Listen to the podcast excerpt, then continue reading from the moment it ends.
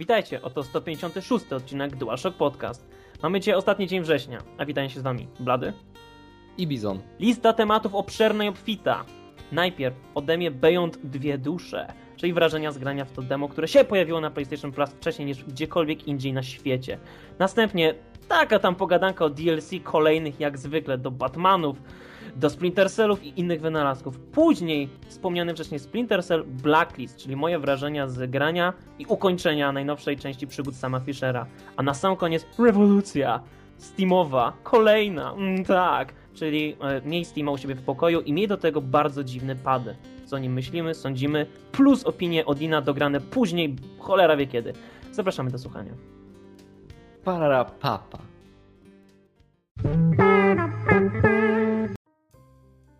Blady jest jedną z niewielu osób w internecie, które posiadają tak wspaniały twór, jakim jest PlayStation Plus.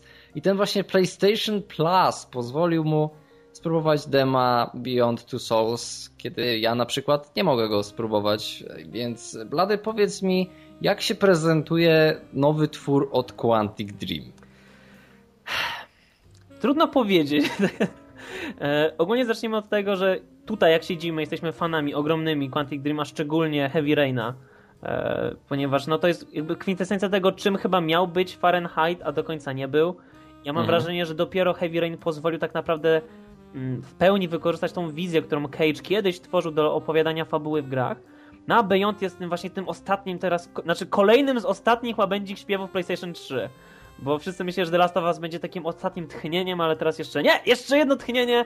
I będzie to właśnie Beyond Dwie Dusze, bo ja wolę jednak polski tytuł, bo brzmi okropnie, bo mamy angielskie, a później to po polsku, nieważne. Ale ja nie wiem, co jest takiego złego w tych dwóch duszach. Ale po pierwsze Dwie Dusze, brzmi tak dziwnie, jak powiesz zdaniu, więc grałem w Beyond Dwie, dwie Dusze. Więc wiesz, były dwie dusze, a ja przeszedłem Beyond za nie. Ja tak, e, no to przetłumaczcie całość, albo zostawcie, nieważne. No dobra. Więc Beyond. I od samego początku mieliśmy sporo takich grymasów, bo nie, pamiętasz naszą rozmowę o Heavy Rainie? Pamiętasz na pewno, 6 lat temu może rozmawialiśmy? No, oczywiście. Jak to dobrze, że Heavy Rain teraz będzie taki realistyczny, nie będzie miał takich elementów spirytualnych, czy jakichś tam bogów i mistycznych majów, którzy się pojawiali w Fahrenheitie, tylko właśnie, że jak dobrze wyszło Cage'owi to osadzenie jakby pseudo rzeczywistości Heavy Raina. Więc co robi w Beyond Two Souls? No oczywiście wprowadza jakiegoś tam mistycznego stwora, który podąża przez cały czas za główną bohaterką, który ma jakieś zdolności kinetystyczne to się nazywa? W sensie...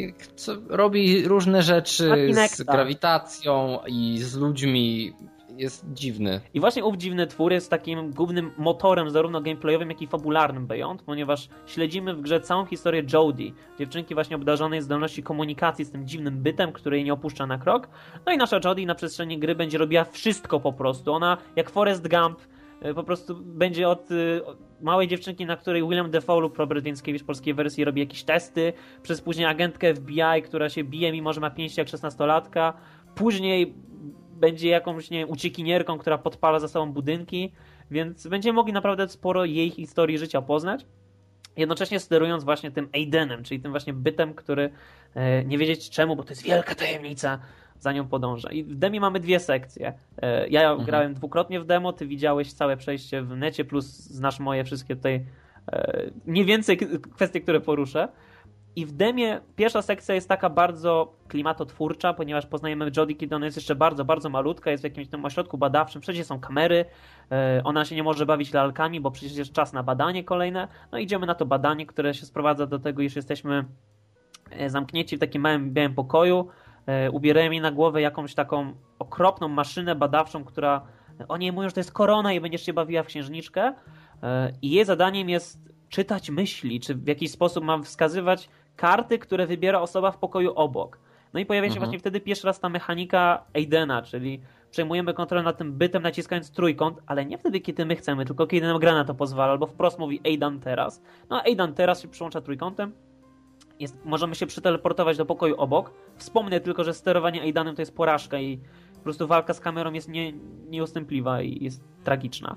Więc przeteleportowujemy się do tego pokoju obok i po prostu kobieta tak trzyma przy twarzy karty na tyle długo, żebyś broń Boże nie ominął. Ona tak o, o, uuu, kwadrat. I to tak patrzysz, dobrze, już wiem, że to jest kwadrat. I wtedy wracamy do sterowania jako Jody, wybieramy kwadrat, wszyscy się cieszą. Ale odkrywamy, że możemy robić jakieś inne kombinacje. Na przykład możemy w każdym momencie przeteleportować się do pokoju, gdzie są ci naukowcy i próbować przejąć nad nimi kontrolę. I gra nam wprost mówi, nad którymi osobami możemy przejąć, a nad którymi nie. Jeżeli chcemy przejąć kontrolę nad Robertem Mickiewiczem, e, Willem Dafoe, to nie możemy tego zrobić, bo on się zaraz otrząśnie i powie ojej, ale możemy mieć wprost na pomarańczowo podświetlonego gościa, który ma, nie wiem, czy gorszy dzień, żona go zdradza, nie wiem, kawy nie dopił. Nad niektórymi możemy przejąć kontrolę, pochodzić, sterować inną postacią, wyłączać komputery, ogólnie robić bajzel. I gra poniekąd sama zachęca do robienia bajzlu jako Aiden, bo to ma być takie właśnie mroczne, że to jest takie nieposkromione monstrum, które się gdzieś czai, go nie widać i on przenika przez wszystko i go nie słychać, ale on może wszystko przesuwać i burzyć i niszczyć. Jakaś tam kobieta dostaje prawie zawał serca, widząc to, jak my musimy przewrócić jakiś tam stół. Także gra nas chce prowadzić ten klimat, że my się mamy bać tego Aidena, jednocześnie ta Jodie jest taka samotna, a ten Aiden jest jedynym przyjacielem. Także ja wyczuwam jedyny potencjał na coś naprawdę ciekawego fabularnie, jak będzie ten wątek romansowy, bo wiemy, że będzie z traileru. E, jak będzie, że tak powiem, wpływał no taki nietypowy trójkąt, tak, że kiedyś był film Moja macocha jest czarownicą, tak, a tutaj będzie Moja dziewczyna jest medium, nie, i ma ducha, który stawia na krok. Chociaż, Ale też chociaż kto wie, myślisz... może byłby jakieś ciekawe mieć pomysły w, sypialni później z taką pomocą kina. Dobra, nieważne. Myślisz, że to będzie przemycone, bo w demie nie masz tego jak sprawdzić, ale yy, tam później są sekcje, kiedy ty sam wybierasz, jak rozwiązać daną sytuację przy pomocy Aidena. I myślisz, że będzie w grze system, który będzie obliczał na przykład ile rzeczy zrobiłeś jak najbardziej pacyfistycznie mimo wszystko, a ile robiłeś rozpierduchy na przykład na ulicach miasta? Znaczy ja pod... Czy be... Znaczy... Wiesz, chodzi o to, czy będzie jakieś takie sumienie, które nad tobą będzie wisieć, że poddałeś się jednak temu, tej wiesz, chęci yy, robienia Aidenem rozruby, czy mimo wszystko poskromiłeś go, żeby jednak nie czynić aż tyle zła, jak możesz? Znaczy ja bym chciał, żeby na przestrzeni całej gry właśnie był taki ukryty pasek. Ja nie bym chciał wprost niebieskiego tak, paska. Tak, tak, nie, nie licznika. E, ale gdyby faktycznie było tak, bo nawet takie swego czasu spekulowaliśmy, spekulowaliśmy, że może być coś takiego, że o, może za każdym razem jak temu pozwalasz robić rozpierduchę, to on rośnie w siłę, a później się coś złego stanie, więc trzeba go, na niego uważać, tak? Ale mhm. poniekąd też gra zachęca na każdym kroku. Na przykład mm, właśnie po tej scence przechodzimy do jazdy pociągiem i mamy taką długą sekcję, kiedy Jody śpi, Aidan się nudzi, tak sobie fruwa po całym pociągu i gra mówi, o zobacz, to możesz przewrócić, to możesz zbić, to możesz szarpać, to możesz chapać. I tak chcąc, nie chcąc, jako że nic się nie dzieje w grze, no to my zaczynamy przewracać te rzeczy, tłuc jakieś butelki, rzucać jakimiś gazetami. Jakby chcąc, nie chcąc, gra nas zachęca do tego, żeby ten Aidan był takim łobuziakiem, powiedzmy może. Mhm. Więc y, jeżeli oni w ten sposób chcą nas nauczyć, że hej, bycie złym jest spoko jako Aiden, to może faktycznie pójść na zwalną twarz w stylu co, pozwalałeś mu być złym, to masz teraz. No. Zobaczymy, boję się, że to się sprowadzi do jakiegoś jednego wielkiego wyboru pod koniec, celu zabij się, żeby Aiden nie przejął kontroli nad światem, albo nie zabij się, ale Aiden przejmie kontrolę nad światem, chyba, że byłeś dla niego dobry przez cały czas, coś takiego. Mhm. Ale też, wiesz, to co mnie boli w tej grze, bo nam się podobało wszystkim i myślę, że chyba każdemu graczowi, który grał w Heavy Rain, podobało się to, że przeszliśmy rzeczywiście z tego świata, który był jednak mistyczny w Fahrenheitie, do tego całkiem realistycznego z elementami futurystycznymi w Heavy Rain. Tymczasem tutaj wraca ten element fantastyczny i on by mi pasował jeszcze i zgodziłbym się na niego, gdyby gra traktowała siebie na poważnie. Ale ona chyba nie traktuje siebie do końca na poważnie, bo kiedy tam w demie jest sekcja, że nasza bohaterka wychodzi na dach pociągu, to myślę sobie, okej, okay, ona jeszcze może to zrobić, tak? Nad nią czuwa jakiś duch. Ona wie, że ma możliwość wykonywania rzeczy, których normalni ludzie by na przykład nie zrobili, bo nikt nad nimi nie czuwa. Ale kiedy widzę paru policjantów, którzy bez zastanowienia, żeby dorwać tą dziewczynę, wychodzą na dach pędzącego pociągu w nocy, w jakiś deszcz i, i jeszcze się z nią biją na dachu tego pociągu. Ale bo to są bardzo dobrzy, dobrze opłaceni i świetnie wyszkoleni policjanci. No. To są po prostu. Ale...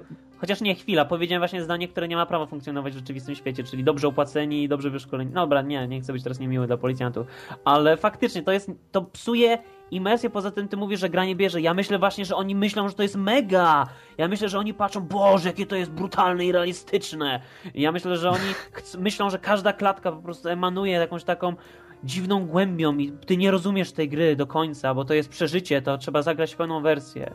Ja tak myślę, nie, to nie jest dość mocne, bo w ogóle ja mam wrażenie właśnie, że oni każdą klatką, kiedy ona tak cierpi, kiedy jest tak źle, jest tak mrocznie, ja myślę, że oni próbują zbyt mocno i właśnie może oni specjalnie wybrali tą scenę do dema, bo na niektórych ludzi to zadziała, tak, że to jest takie mroczne i tak dalej. Ale ja po Heavy Rain już naprawdę oczekiwałem, że trochę lepiej wprowadzą pewne postaci.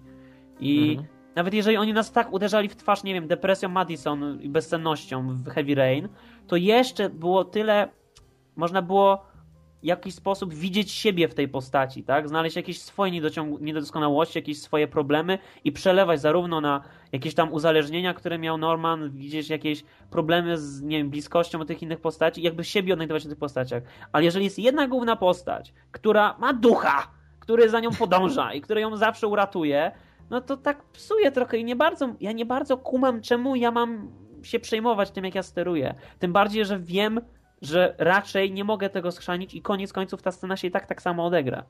No właśnie, no bo y, Cage mówił o tym, że on nie chce, żeby postaci ginęły w grach, bo to jest głupie, kiedy musisz dawać continue, bo że gra w ogóle może iść dalej w momencie, kiedy twoja postać ginie. Więc Beyond miało nie być takich momentów, kiedy twoja postać może zginąć, bo nie ma czegoś takiego jak continue. Ale kiedy widzimy te sceny, które tam są, to nie wiem jak to ma się rozgrywać. Ona po prostu ma cały czas dostawać po ryju, bo ty tego nie sprawdziłeś. Nie, właśnie to przejście, planuję jeszcze raz właśnie zobaczyć. To przejście, które ja widziałem na tubie też tego nie miało, ale moment, kiedy naszą bohaterkę atakują bodaj trzy policyjne psy i ona się bije z nimi Dla mnie za to pomocą jest tak kijacha. Ja się śmiałem głośno przez całą tę scenę, bo to trzeba zobaczyć, tak? Oni myśleli, że to będzie takie realistyczne, że to jest takie...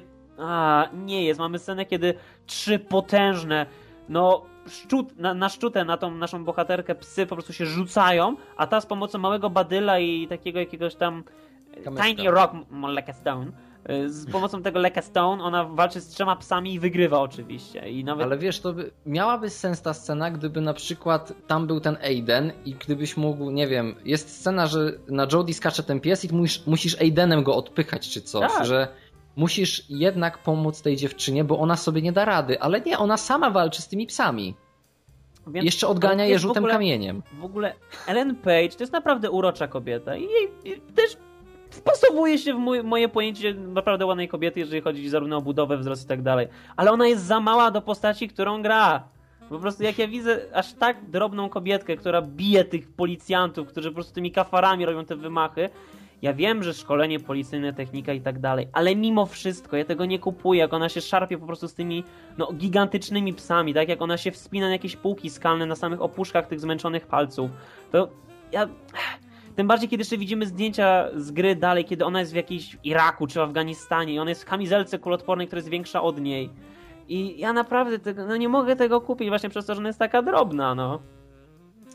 Ale to widzisz, to nawet ja bym może nie chodzi o samą bohaterkę, tak? I nie chodzi o te jej moce, ale o to, jak gra w ogóle ją prezentuje w formie takiej osoby, która jest zdolna do wszystkiego, bo później, na sam koniec dema, mamy sekcję, kiedy jesteśmy chyba, chyba zmuszeni do tego, żeby zabijać ludzi. Tak, i to tego zabijać na śmierć.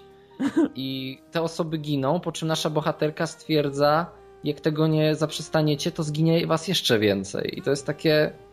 Kobieto, ja, ja wiem, chyba... że mam cię lubić, tak? Właśnie ja nie miałem powodu po tym demie, żeby mieć jakieś uzasadnienie dla tego, czego ona sieje po prostu zamęt i masakrę wśród elitarnych służb policyjnych, którzy dostali rozkaz i go wykonują, no. Więc... Yy, nie wiem, ja się zawsze w poli... zawsze, ale to zawsze, jak w grach mam zabić policjanta, to strasznie mnie tego, tego nie lubię, bo to mi musi pasować w jakiś sposób do tła, do postaci, to musi być w jakiś mhm. sposób zbudowane. Niech, niech ona chociaż cierpi, że musi to robić, ale na przykład, nie wiem, bezpieczeństwo wszechświata zależy od tego, czy ona przeżyje teraz, tak? I po prostu nie ma czasu i możliwości wytłumaczyć przecież strzelaniny tym policjantom i gdyby ona jeszcze próbowała jakiegoś obezwładnić, coś w tym stylu, spoko. Ale ona mówi, nie, rozwal wszystkich Hayden, wysać to, dajmy im nauczkę, popalić, wszystko wybuchło, spoko, teraz zapamiętają, nie? Więc... Dziwne to jest. Nie wiem, nie wiem jak dziwne. to oceniać. Może my czegoś nie wiemy, no bo to jest tylko i wyłącznie demo. Jeszcze wszystko ale... mogą zmienić. ale mimo wszystko nie widzę usprawiedliwienia dla zbijania Bogu Ducha winnych policjantów wykonujących swoją pracę. I też nie widzę siebie grającego w tą grę, bo jednak ostatnio po przejściu Walking Dead mam takie wrażenie, że to było bardzo dobre Walking Dead, że oni nie poszli mimo wszystko na trwające ileś tam minut scenki, gdzie po prostu bijesz się z kimś, tak jak to było w Heavy Rain, że czasem była po prostu bardzo długa scenka, gdzie było dziesiątki quick time eventów, które trzeba było zrobić. I to ok, trzymało jakoś w napięciu, ale jednak to nie było tym, do czego, wiesz, to nie był motyw, dla którego ja gram w tą grę. Ja grałem w tą grę dla postaci, dla odkrywania fabuły. I w Walking Dead na przykład było bardzo dobre to, że ona mnie nie zmuszała do wielkiej ilości quick time eventów i jej moc polegała na interakcjach z postaciami i na historii. A tutaj ja widzę, że oni na siłę trochę chcą wepchać jak najwięcej tej akcji. Tym bardziej, że jak ona im najwięcej... nie wychodzi. Tak, taka bombastyczna akcja z tanich amerykańskich takich filmów typu, wiesz, teraz zróbmy z tego Matrix, tak? Wskoczmy Ale właśnie na... mamy cały czas bullet time do takich fascynujących zajęć jak kucnij pod gałęzią albo przeskocz nad piękiem. I ja myślę, że użycie zwolnienia akcji jest bardzo dobrym trikiem, który w odpowiednich ilościach może naprawdę tak trochę kontr... kontr...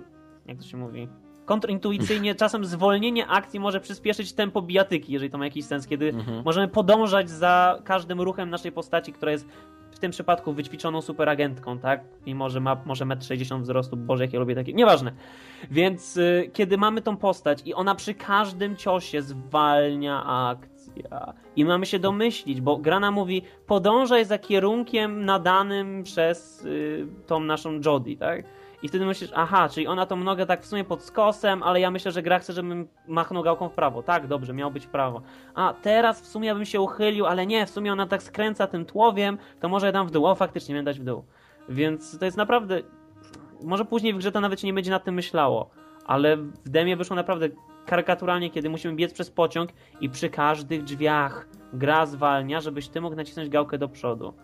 W Heavy Rain byłoby tak, żeby się pojawił nam ten prompt, tak? Ten Mhm. przycisk by się pojawił o wiele wcześniej i byśmy mieli jakiś tam timer, że jeżeli nie naciśniesz, to po dobiegnięciu postać by nie otworzyła drzwi, czy nie wiem, dłużej by je zajęło otwarcie. A tutaj jest tak po prostu, że kiedy już jesteś przy drzwiach, gra zwalnia prawie do zera. I to naprawdę psuje tempo i nie pasuje. I kiedy nagle już się wczuwasz ten klimat, aha, czyli walczę za pomocą gałek, z gałkiem pomagają uchylać się przed ciosami, atakować, dobra, spoko. Nagle naciśnij trójkąt! I tak, gro, czemu nagle mam nacisnąć trójkąt? Czy nagle jesteś znowu Heavy Rainem? W Heavy Rainie wszystkie walki się na tym, na tym, o tym opierały i to było spoko, bo to była mechanika gry. A tutaj nagle znikąd się pojawia trójkąt, spoko. Więc jest naprawdę, to jest gra, to jest Beyond dużo problemów, no.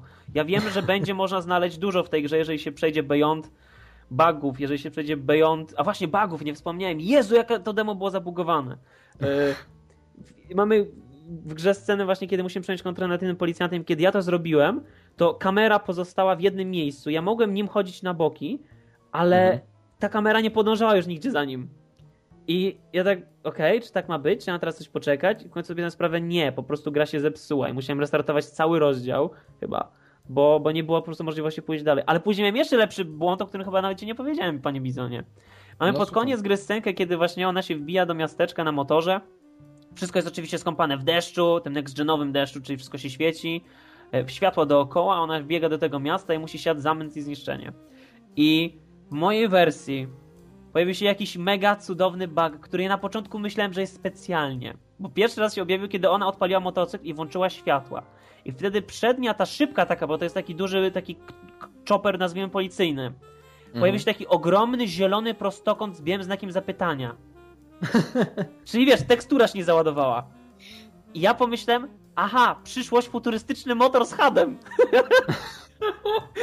Poważnie, ja najpierw pomyślałem, że to jest jakiś wyświetlacz w motorze myśl, i myślę, aha, i, po, mój mózg przetwarza tysiąc myśli naraz, tak? W ciągu tej jednego, jednej klatki, kiedy się pojawił ten znak zapytania. Ja myślę, aha, czyli to jest tak jakby przyszłość, w sensie wszystko jest takie samo, ale pewnie będą jakieś elementy, czyli no, normalny pistolet, ale strzela laserem. Aha, czyli na przykład samochód, ale ma jakieś tam podwozie magiczne. A teraz nagle, a nie, czemu jej oczy teraz mają znaki zapytania zielone? Chwila, czemu te latarki świecą znakami zapytania? Po prostu nie ładowały mi się większość tekstur i na przykład kiedy przejmuje się kontrolę nad jakimś policjantem, to mu te oczy tak się zmieniają, ty mówisz, że jak u Skorpiona, tak? Z, No, no. z, z Mortal blank. Combine. Więc kiedy przejmowałeś kontrolę, to im te zwykłe oczy szły do góry i zamiast tych samych białek się pojawiały te znaki zapytania. To było jak w kasynie, tak ding ding po prostu. Więc po prostu cudowny błąd, który bardzo pasował do klimatu gry. Ja widzę, że to twoje zaangażowanie w te postaci ze znakami zapytania Beyond dwa znaki zapytania jest dobrze, bardzo dobrze. Nie no, ja myślę, że y, nie, nie kwapimy się na kupno po tym demie. ale jeżeli ktoś ze znajomych będzie miał, to chętnie pożyczymy i sprawdzimy. Tak, Czyli w tak sensie, kiedy Blady kupi, to ja za rok do niego przyjadę i w jeden wieczór przejdziemy cały. Może być, zgadzam się. Spoko. Tak jest, Tak jest, bagno. Tu, tego. Co? tak jest.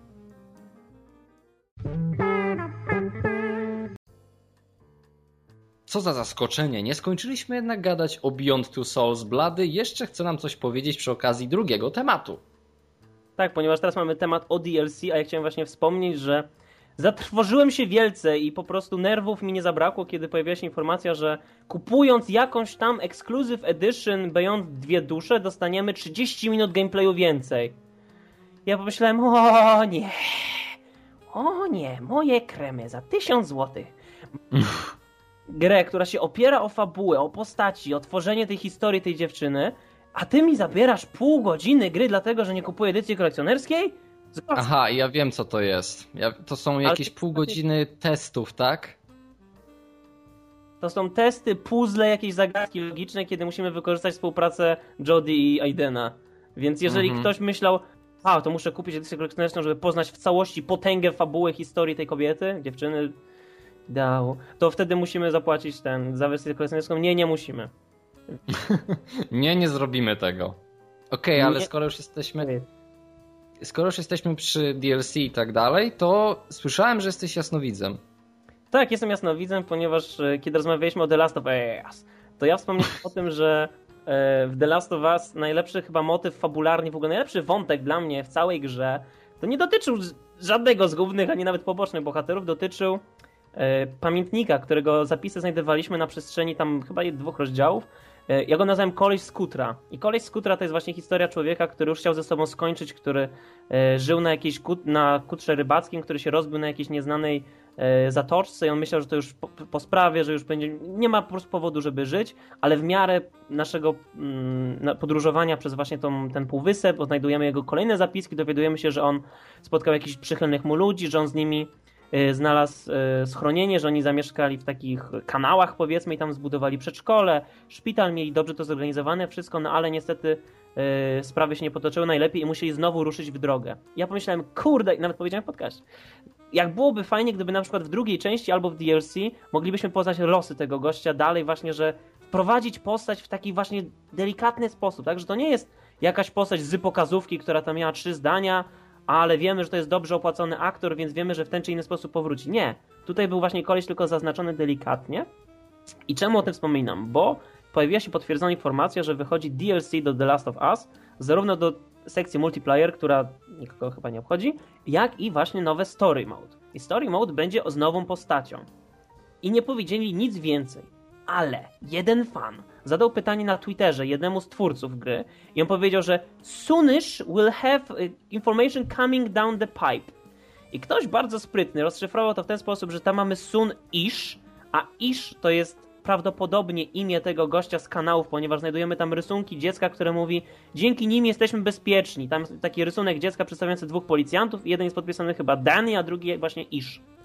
Więc Mhm. y, ludzie spekulują, że Ish, no i coming down the pipe, czyli rura, czyli kanały, oni mieszkali w kanałach, ha ha ha ha ha, takie nawiązanie, więc możliwe, że właśnie DLC będzie dotyczyło e, przygód Isha i jego ekipy, co muszę powiedzieć o wiele bardziej mnie interesuje niż wszystko, co spotkało przez całą drogę Joela i Ellie, więc no. Więc brawo dla Naughty Dog za to, że jeżeli to jest rzeczywiście prawda, to bardzo fajny sposób zapowiedzieli postać do DLC i mają jaja, żeby zrobić DLC z zupełnie nową postacią i być może rzeczywiście fabuła tego DLC będzie lepsza niż samej gry, to się Uwaga, okaże. Ja o tym wspomniałem, że to jest całkowicie opcjonalne. To nie jest tak, że na pokazówce Mhm. ktoś podnosi ten pamiętnik. Ty możesz albo nie, nie, nie musisz znaleźć te zapiski. Można hipotetycznie przejść cały The Last of Us i nigdy nie dowiedzieć się, kim był Iż w ogóle.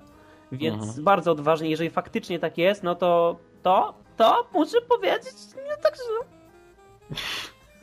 Okej, więc skoro już The Last of Us mamy zaliczone, to powiemy chyba o takiej największej kupie, jaką ostatnio znalazłem w internecie, czyli ja Season Passie. Ja, ja chcę, Bizon, żebyś dokładnie jakby cały ogrom tej kupy opisał. Cały, tak? Proszę, ja ci tu wysłałem nawet linka na czacie, żebyś mógł sobie jeszcze raz na to popatrzeć. Otóż e, dla Batman Arkham Origins będzie można wykupić e, 20-dolarowy Season Pass. I ten Season Pass będzie w sobie zawierał bardzo ciekawy DLC. I teraz myślę sobie, za 20 dolarów to musi być coś ciekawego, jednak chyba nie dadzą samych skinów dla postaci. I jak się okazuje, mamy ogrom skinów, bo tak jak ja widzę, to ich jest chyba aż 12, więc skinów jest tu od groma, ale plus Więcej tych niż skinów... 12.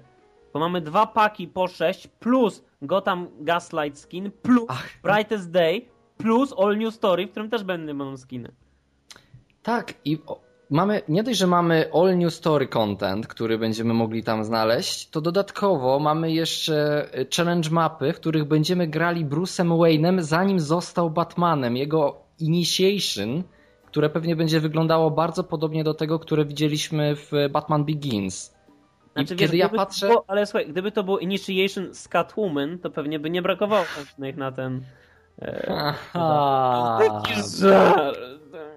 A jest. Ale wiesz, jak patrzę na ten taki screen, który tam jest, czy to jest artwork z tego inici- Initiation, No. to ja chcę takie coś zagrać i to jest genialny pomysł na to, żeby właśnie przedstawić chociażby w taki sposób jakieś tam początki Bruce'a Wayne'a. I teraz dlaczego tylko i wyłącznie ludzie, którzy, znaczy inaczej, te DLC będzie można też pewnie wykupić oddzielnie, bo e, tu jest nawet napisane, że płacimy za tych 5 DLC płacimy tylko 20 dolarów, bo gdybyśmy kupowali je oddzielnie, to byśmy zapłacili 30 dolarów.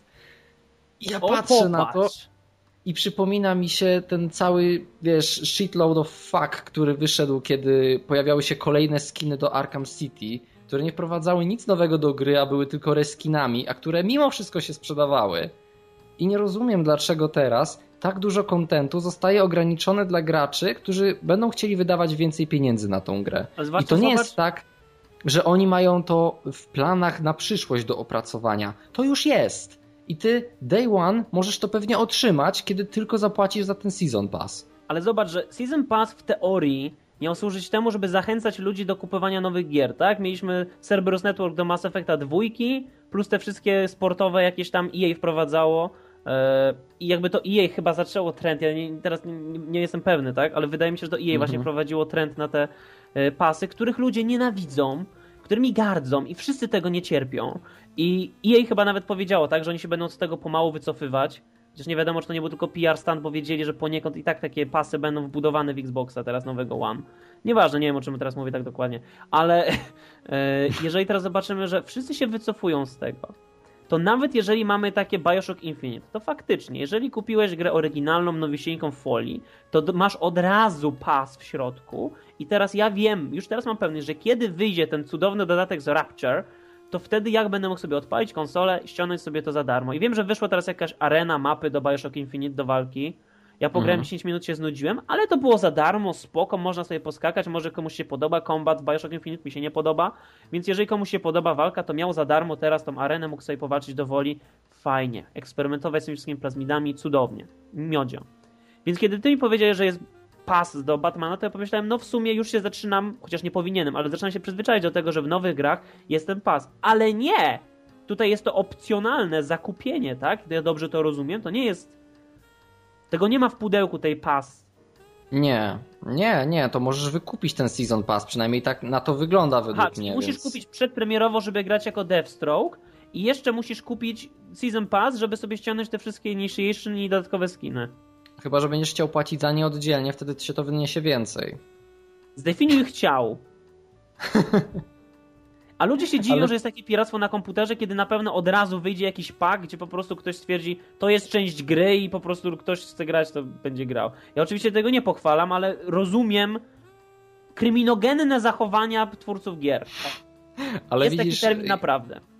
jeżeli y, rok albo dwa lata, nie no, chyba ponad rok po premierze Arkham City wyszła ta Game of the Year Edition, która miała wszystkie te DLC w sobie, które powychodziły i które były płatne, to myślę, że po czasie coś takiego do Batmana też wyjdzie.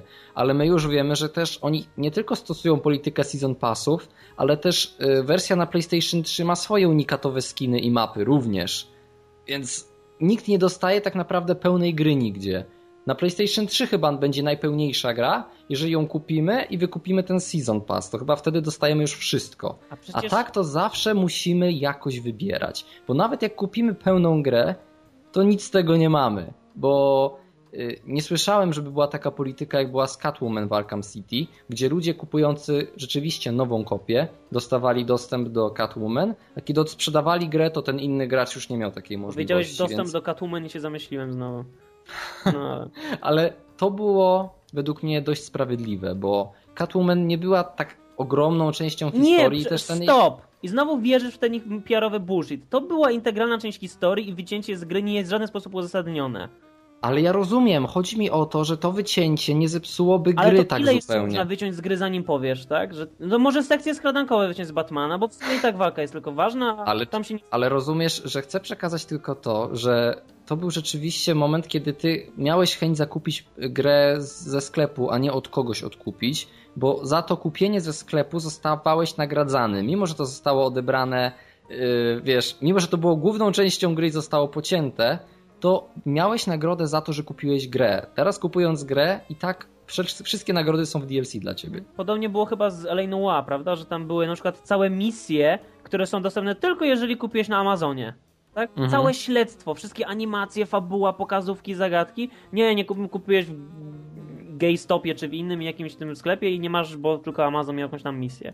Później można wy- było wykupić chyba taki pełny pak. Oczywiście, że później po roku wyszedł ogromny pak. No, przecież, przecież to jest normalne, tak? A, Nie wiem, dla mnie to, co robią z Batmanem jest śmierdzące okropnie i nie pochwalam takiej polityki Zwłaszcza, że w gra ogóle. jakoś wybitnie nie zachwyca jeszcze. Ale wiesz, że w internecie jest jakiś taki boom na to, że na przykład na Reddicie ludzie bardzo często wstawiają, że a tam GTA 5, Batman, przecież niedługo premiera, już na tygodniach, więc ja tak... A Beyond Nie? dwie dusze nie pisze? Nie.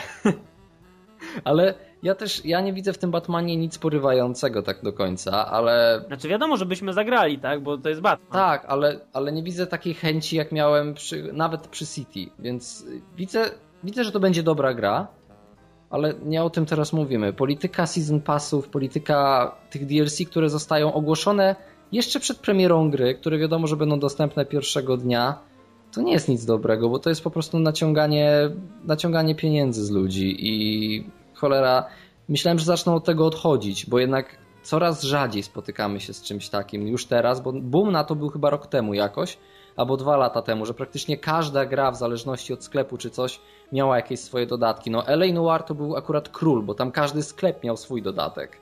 Więc y, Znaczy widzisz, Ja ja, myślę, miałem że taką cichą to- nadzieję, że teraz będzie modny zawsze do każdej nawet silnie fabularnej gry jak Mass Effect czy mm, nie wiem, Lost Planet, że będzie mikropłatności, których ja nigdy nie kupię, tak? Dzięki czemu nikt nie wycinie z fabuły niczego, ale w teorii oni będą sobie zarabiać na tych mikropłatnościach, bo Amerykanie chcą sobie kupić lepszy pistolet, nie? Więc Mhm. miałem nadzieję, że właśnie teraz będą odchodzić od tych wycinania misji na przykład, tylko na przykład będzie, o, możesz mieć lepszy pistolet za 5 dolarów, tak? Wtedy ja bym Mhm. nigdy tego pistoletu nie kupił, ale teoretycznie ktoś tam w Stanach sobie mógłby kupić. No ale właśnie widzisz, teraz ci zrobię takie przejście, że ci szczena na podłodze wyląduje. czekam. Bo czymże jest wycinanie materiału z gry, niż pokazać na pierwszym chyba screenshocie z bazy głównej, gdzie dzieje się fabuła gry, przed premierą jeszcze, screen, w którym sam Fisher jest pochylony nad mapą, a w tle w grze, na ekranie, który widzi sam Fisher fabularnie, w grze jest napisane New DLC Available. I właśnie Splinter Cell Blacklist jest jedną z tych gier, które oczywiście w pełni ocieka Ubi Ubisoftowatością, ponieważ, e, no cóż, jak zwykle mieliśmy tysiąc różnych edycji do kupienia na starcie. Ekskluzyw, edycja wyższego, niższego eszelonu. I w ten sprytny sposób, teraz opowiadając o DLC, przejdę do recenzji. Obserwuj.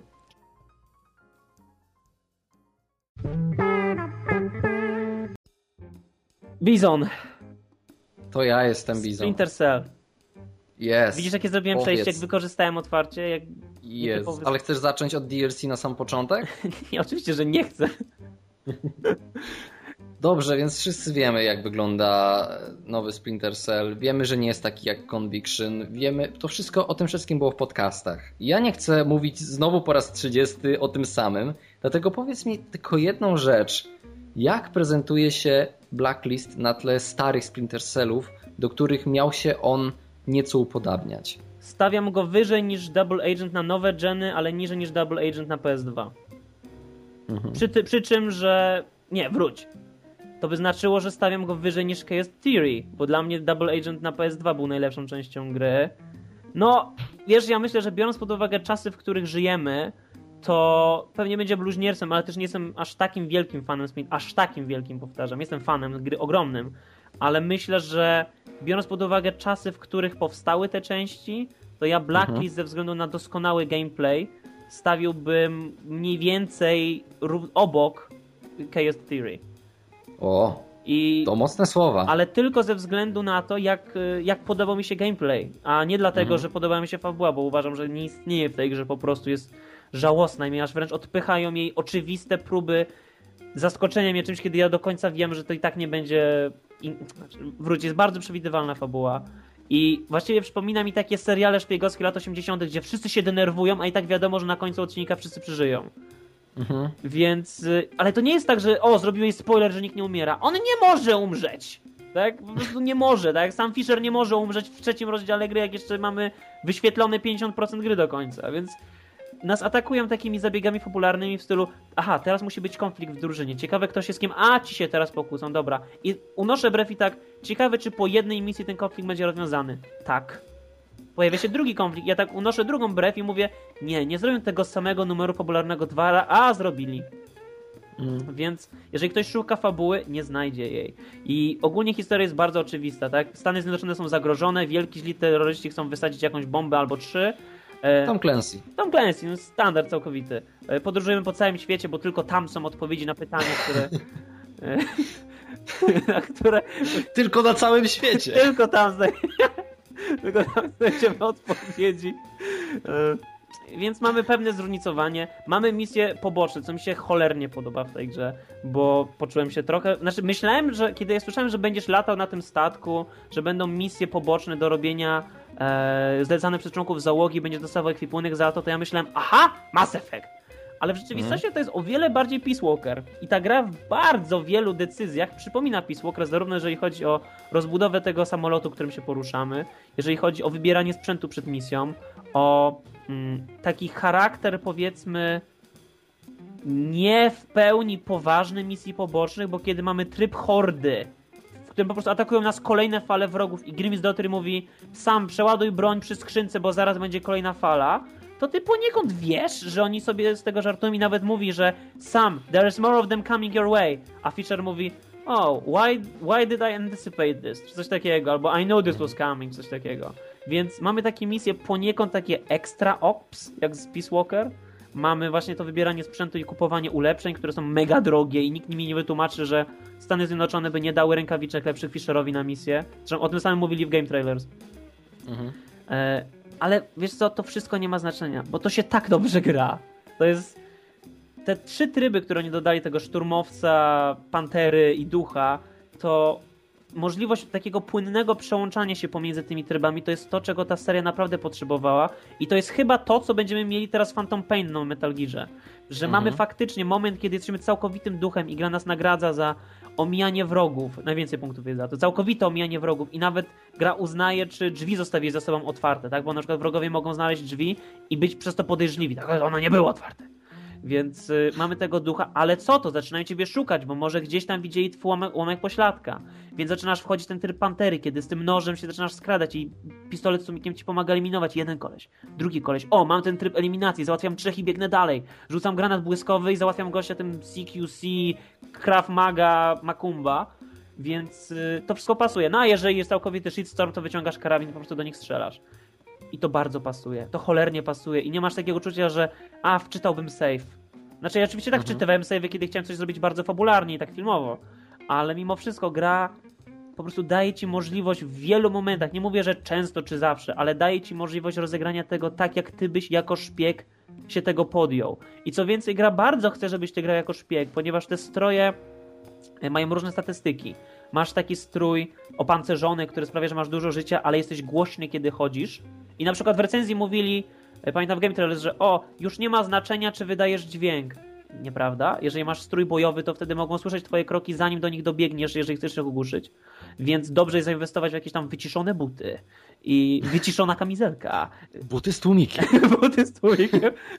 Takie koturny, nie? Takie tłumiki. Więc y, opłaca się naprawdę się skradać w tej grze.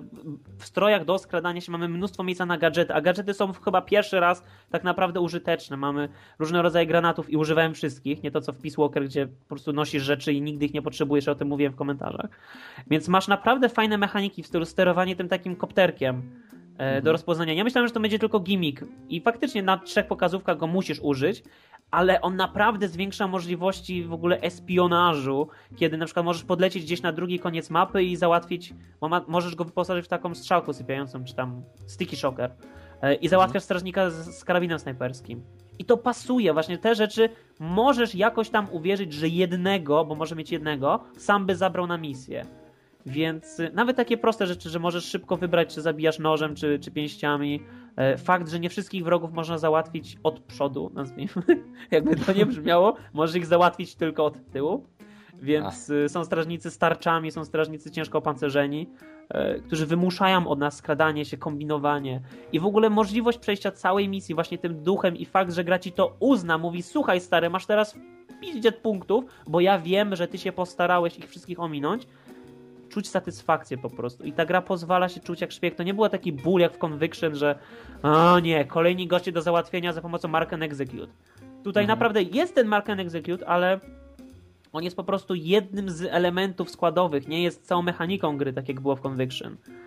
I też yy, chciałbym, żeby tu był ten stary Fisher, chciałbym tu Ironside'a, ale mhm. znowuż ja pewien sposób, i to kolejne jest bluźnierstwo z mojej strony, ale ja pod koniec zacząłem stwierdzać, że ta gra i tak jest tak miałka i Fisher i tak nie ma zero, ale absolutnie zero osobowości w tej grze, że może dobrze, że to nie ma Ironside'a? Znaczy ktoś ale powie... pamiętasz, że Ironside dodawał Ale właśnie wiedziałem, właśnie wiedziałem, że on dodawał i tak dalej. Ale to było dlatego, że miał dużo monologów i mógł coś sam od siebie tworzyć z tą postacią, jakby w samym sposobie, jak on czytał te teksty ale też jeżeli właśnie spojrzysz, to tutaj są misje, kiedy na przykład przez całą misję Fisher nic nie mówi. I tylko ma na cały czas w uchu idź do kolejnej białej kropki. I nawet tego nie komentuje. Więc mhm. nawet wtedy suchy tekst w stylu dobra, już idę. Ja wiem, że Ironside by powiedział to dobra, już idę w ten sposób, żeby lodowce się roztopiły na Arktyce. Y, bo był genialny, tak. Ale on tu nawet nie miałby w czym się wykazać. Co więcej, gra czasem próbuje ciebie uderzyć w twarz takim fabularnym momentem w stylu patrz jak sam Fisher cierpi. A ja tak patrzę, ale to nie jest sam Fisher. Więc, więc mi to w ogóle nie przeszkadza, że on cierpi. I właśnie jeżeli się podejdzie do tego tytułu w właśnie taki staroszkolny sposób, że to jest gameplay, który mi się podoba. To jest Need for Speed, który ja włączam, żeby się ścigać, to włączam Blacklist, żeby się skradać. Mhm. I ja w ten sposób do tego podszedłem i dlatego mi się naprawdę fajnie grało, pomijając misje, które mi wycięli z gry hamsko. Dobra, a zanim przejdziesz do wyciętych misji, to powiedz mi jak jest z otwartością, bo rozumiem, że są różne style grania, że możesz go zabić, możesz go ominąć, możesz go ogłuszyć, Zabić ale czy, ale czy są e, misje otwarte, w sensie możesz wejść balkonem, możesz wejść dołem, możesz się wspinać po rynnie i masz parę ścieżek, którymi możesz podążać, tak jak to miało miejsce w Chaos Theory. Odważę się powiedzieć, że na każdą trudniejszą sytuację są dwie możliwości plus trzecia całkowitego uniknięcia. Ale to może mhm. dlatego, że grałem tylko na normalu, wiem, ciota jesteś, ale yy, zadziwiająco często było tak, że jak ginąłem pierwszy raz, drugi raz, myślałem, okej, okay, teraz naprawdę muszę się skupić. O, patrzcie, kratka wentylacyjna. Więc yy, pojawiają się takie momenty i to nie jest tak, że masz Phantom Pain, tak? Ogromną mapę i wejdź jak ci się tylko podoba. Ale mimo wszystko jest taki moment, w którym myślisz, o, mogłem przejść tędy, o, to była rura, mogłem przejść. Były mhm. momenty, kiedy się dziwiłem, ile mi ominęło, bo na przykład grałem na tyle plastycznie, powiedzmy, się cały czas dopasowywałem do gry i do tego, co ona mi dawała i w jaki sposób, na przykład jak mnie ktoś wykrył, to ja mówiłem, dobra, spoko i po prostu starałem się jakoś to wkomponować w to, jak ja grałem jako sam Fisher. Więc yy, tak samo nigdy nie czułem, że a, jest tylko jeden sposób, żeby to zrobić. Pod koniec gry była taka jedna sekcja, kiedy musimy się włamać do takiej bazy na jakieś... Y, nie zdradzam fabuły, bo tu nie ma fabuły. Musimy się wkradać do bazy. O mój Boże, naprawdę zdradziłeś nam wątek fabularny. Więc musisz się wkradać do bazy. I kiedy się wkradamy do tej bazy, to tam jest taki pokój, gdzie prawie wszyscy strażnicy się widzą nawzajem. Ja sobie obzdurałem, że ja muszę za wszelką cenę ich załatwić pięściami bez wykrycia. Ile tam było przeklinania, ile tam było kombinowania, ale kiedy mi się w końcu udało, to poczułem po prostu dziką, hamską satysfakcję, jakiej nie czułem chyba od czasu komandosów jedynki, kiedy wszyscy mówili, że jest jeden sposób na przejście tej sekcji, a ja mówiłem nie. Na pewno mhm. jest sposób, żeby to zrobić inaczej. I w Conviction by pewnie nie było. Ale tutaj cholera pokombinowałem, użyłem gadżetów, całego, całą mapę poznałem i się dało. I dla właśnie takich małych, naprawdę małych, ale cudownych momentów warto jest się pomęczyć w Black, Black, Blacklist i nawet samemu sobie stawiać wyzwania, tak? Czy ja bym dał radę to zrobić całkiem bez wykrycia? Czy ja naprawdę musiałem zabić tego kolesia? Cholera, może zostawię tą tutaj zostawioną tą kamerę ochrony, może mi się uda przekraść. I kiedy ci się udaje, to jest naprawdę mega fajne. I tylko ci wspomnę, że właśnie te misje poboczne, Grim's Dotir ma misje, w których w ogóle nie mogą cię wykryć. I musisz przejść całą misję za jednym zamachem. Więc to są takie małe, skondensowane misje, gdzie masz całkowicie, masz na przykład, jest jedna z pierwszych, to jest jedna z moich ulubionych. E, taka baza na, w takim małym jakby forcie na wodzie. E, mamy sztorm, ciemną noc i trzy punkty po zupełnie przeciwnych stronach tej bazy, e, oddalone od siebie znacznie, strażnicy na latarniach z tymi, z reflektorami, strażnicy z karabinami snajperskimi, strażnicy w dwójkach, psy patrolujące, lasery. Wszystko wystarczy, że cię raz zobaczy, choćby cień twojej pięty wejdzie w laser, misja się kończy i musisz zaczynać wszystko od nowa. Ja wiem, że to brzmi jak coś mega frustrującego, bo jest, ale też satysfakcja z ukończenia tego na maksymalnego ducha jest tak wielka. I kiedy przechodzisz, to myślisz sobie, okej, okay, to jest jednak, to jednak jest Splinter Cell. I są nawet momenty, kiedy myślisz, szkoda, że tego nie było w tych starych Splinter Cell. Czyli mamy odpowiedni gameplay, czyli serię można mimo wszystko odratować i praktycznie już to zrobili. Tak, jeżeli, gameplay jest odratowany. Jeżeli zapomnimy o fabule i braku Ironside'a. Tak. I zadziwiająco łatwo można zapomnieć o braku Ironside'a, kiedy zdasz sobie sprawę, że to nie jest sam Fisher. Ja może Właśnie... zdurać, że to są dalsze przygody Solid Snake'a, że ten czar to jest Otakon, tak? I Naomi nam daje misję, tak? Czy tam, nie wiem, Meryl! I przy okazji jesteś Shepardem, tak, bo masz swój statek. Tak, a właściwie jesteś zadziwiająco podobny do Sheparda, masz swój statek, więc tak łatwo sobie to wszystko wyobrazić. I to można było tak właśnie zrobić. Po prostu nie robić sama Fishera, Oczywiście. tylko zrobić Splinter Cell Blacklist z y, Jackiem Gordonem osobą, która jest nowa i która właśnie teraz zaczyna w trzecim eszelonie. Nie albo wiemy, nie gdzie Fischer się ukrywa, ale USA nie, nie, nie śpi, tak? Musimy działać. Wykorzystajmy to, czego się nauczyliśmy od Fischera przez lata i wprowadźmy nowego agenta w pole. Kropka. I jest super wtedy, tak? Bo nawiązań mhm. do poprzedniej części nie ma prawie w ogóle. Znaczy, podobało mi się, że opcjonalnie można dzwonić do Sary pomiędzy misjami i zawsze mają coś nowego do porozmawiania. To są bardzo małe momenty i ten koleś w ogóle nie pasuje na ojca, bo jest moim zdaniem za młody. W sensie jego głos jest za młody, kiedy rozmawia z tą Sarą, która ma chyba tą samą aktorkę, się odważę powiedzieć.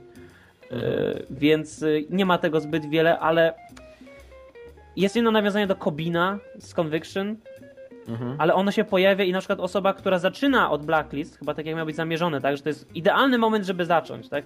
Oczywiście, zawsze jest tak idealny jest. moment, żeby zacząć. Więc pojawia się Kobin, jest to wielkie napięcie, że oh, he killed my daughter! ale później wszystko się zgadza. I oni nigdy nie tłumaczą, czemu właściwie Fisher nie lubi Kobina i właściwie co się działo, więc wszystko zostaje w takim ogromnym status quo. Fabuła w żaden sposób nie poszła do przodu, w żaden sposób nie zmieni nic z tego, co było, w sensie fabularnym, tak? Nie, nie odkręcali żadnych tych akcji z mhm. trzecim eszelonem i tak dalej. Y, nie ma słowem o Lambercie nic.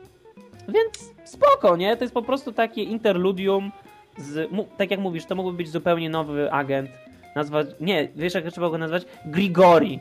To jest nie dla, dla, dla szpiega, tak? Super. Okej, okay, więc y, skoro to już mamy zaliczone, to jeszcze miałeś wspomnieć o DLC. Właśnie. W grze hamsko wycięto dwa jakby rozdziały, ponieważ nie mamy dostępu do jednej misji Kobina i do jednej misji Grim. Co mnie zawiodło się wielce, zwłaszcza, że zacząłem robić te misje i jest informacja w sklepie, tak, że żeby kupić najlepszy strój do skradania się, ukończ wszystkie misje fabularne Grimsdottir. Ja tak patrzę na taki wielki pasek postępu, który jak mówię Fisher ma u siebie w bazie i można na niego spojrzeć on mu mówi wykonałeś 3 z 4 misji Grimsdottir. Ja myślę, dziękuję pasku w grze, jak mam w takim razie kupić ten strój? Ale się okazuje, że po zrobieniu trzech misji gra już ci daje możliwość kupienia tego stroju. No bo chyba, żeby uspokoić fanów, tak? Ja kupiłem mhm. oryginalną zafoliowaną grę z Empiku, no ale sorry, to było tylko przedpremierowe, a teraz możesz zapłacić 7 dolarów za ten sam pak, który oni dostali po prostu, bo przedpremierowo kupili. Więc y, nie mamy dostępu do tych misji, mimo że tak naprawdę nie musimy ich ukończyć, żeby dostać sprzęt. Ta polityka mnie niszczy, ona mnie rozbraja i rozkłada na łopatki, tak, bo ta część mnie po prostu tego completionista, gościa, który musi wszystko w RPG-u, no poniekąd to jest element RPG, jeżeli patrzymy na rozwój bazy i zdolności. Mhm. Wiesz, oczywiście, że kupowałem na przykład broń, której nie potrzebowałem jako do użycia, ale sam Fisher by pewnie miał shotgun w zapasie, nie? tak. No ch chyba każdy tak robi. Ja nie wyobrażam sobie gracza, który po prostu, wiesz, składuje pieniądze, bo tego nie potrzebuje, tego nie potrzebuje. Ja też, jeżeli mam możliwość, to kupuję tą broń, żeby chociaż patrzeć na nią, jak ona wygląda tam w tej bazie. No więc ja nigdy nawet nie, nie wyekwipowałem tego shotguna, ale go miałem, tak? Więc y, kiedy patrzę na te dwa paski postępu, że nie zrobiłeś wszystkich misji dla Grim, nie zrobiłeś wszystkich misji dla Kobina, to ja myślę, nie, nie, muszę... Ale to jest jeszcze takie złe, bo oni ci wprost mówią, ty jeszcze czegoś nie zrobiłeś. Niech to będzie tak, że masz trzy misje dla Grim, a ta czwarta pojawia ci się jako coś zupełnie innego, nie, a kiedy kupisz to DLC. Wycięliśmy ci to z gry, nie? I ten pas tak w trzy czwartych zapełniony myślisz, fuck! Tak, postaram się jeszcze przez chwilę mieć silną wolę i nie kupić tych dwóch misji, bo pewnie, no bo jak już wspomniałem, ta natura tych misji, że one są robione za jednym zamachem dla Grim, sprawia, że one nie są zbyt długie, kiedy już rozkminisz o co chodzi. Więc podejrzewam, mhm. że to jest bardzo krótka misja i chyba na razie się nie opłaca kupować, tym bardziej, że. Ale czekaj, to 7 dolarów to jest tylko za tę misję dla Grim? Nie, za dwie misje i za jakieś tam inne gogle, za jakąś kamizelkę i tak dalej, ale jeśli masz najlepszy strój do skradania i najlepsze spodnie do skradania i najlepsze buty do skradania, to po co ci te stroje do walki? Ja wiem, że na przykład w tym trybie hordy można dojść do 20 fali na przykład. Ale po co? Sam Fisher by nie został do 20 fali, tak? On wykonał misję i ucieka po piąty, bo po piąty już można wejść do helikoptera. Więc, no. Jest dziwnie. No. Muszę sprawdzić kołap. Ja wiem, że to jest bardzo silna część gry. Misje dla Brixa właśnie pozostały dla mnie cieka wielką ciekawostką i nieznaną. E, może, bo można na split screenie grać, co mnie zadowoliło wielce. Będę miał okazję sprawdzić, może złapię kogoś przez, przez online, zobaczymy, popatrzymy. Może Bizon się skusi na, i będziemy grać razem, przecież masz teraz PlayStation 3. Rzeczywiście. nie, ja być może kiedyś Blacklist tak, ale biorąc pod uwagę cenę gier na konsolę, to myślę, że jednak PC. No dobrze. Kiedyś PC. Okej, okay, więc dziękujemy za Blacklist. Y, co dalej z serią myślisz?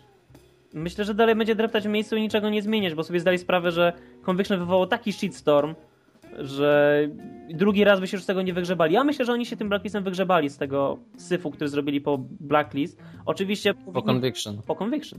Oczywiście mhm. powinni byli zostawić Ironside'a dla fanów. Myślę, że mhm. fabuła, którą oni teraz opowiedzieli, ona w ogóle nie wymaga voice aktorów. Tam mogą być same tylko bobelki z tekstem, kolejna baza Fisher, dobrze.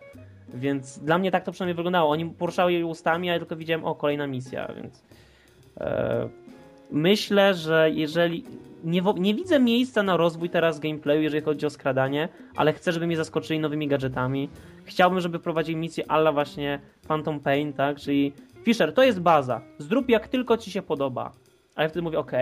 I czegoś takiego. Tym bardziej, tym bardziej, że na nowej generacji mają do tego środki, mają tak, środki, żeby zrobić. Bo, bo zobacz, oni już mają mechanikę, tak? Kojima musiał od zera zrobić mechanikę do, do nowego Metal Geara. A tutaj mecha... żeby działała. A tutaj, a tutaj mechanika już jest dobra. Tylko trzeba zrobić większe mapy i pozwolić mi samemu decydować to, w jakiej kolejności wykonuję zadania i gdzie się skradam i gdzie się wspinam. Ale poza tym, ja polecam jak najbardziej. Nawet nie grając tryb kołapu ani tryb versus, już teraz mogę polecić, żeby to zakupić. Dziękuję. Proszę.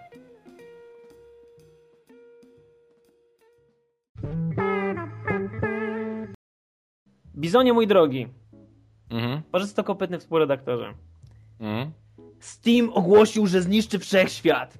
Ludzie w mm. Valve tworzą rewolucję. Po prostu już nigdy granie na PC nie będzie takie samo, będziesz grał na konsoli w pokoju.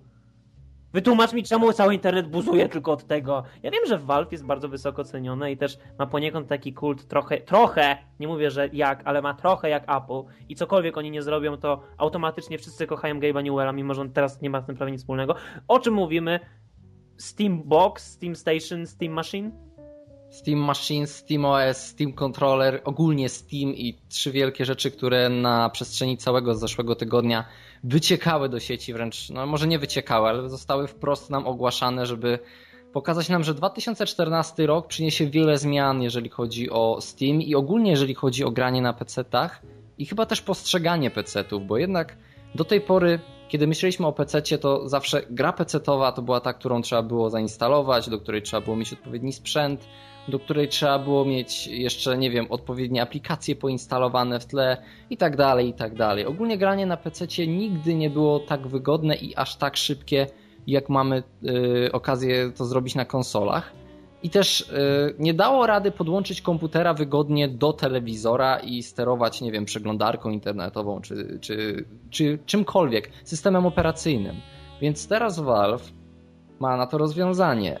Zaproponowało nam nowy system operacyjny, który będzie opierał się o platformę Steam, który będzie na Linuxie, tak naprawdę. I będziemy mogli sterować całym systemem za pomocą pada, który również został zapowiedziany.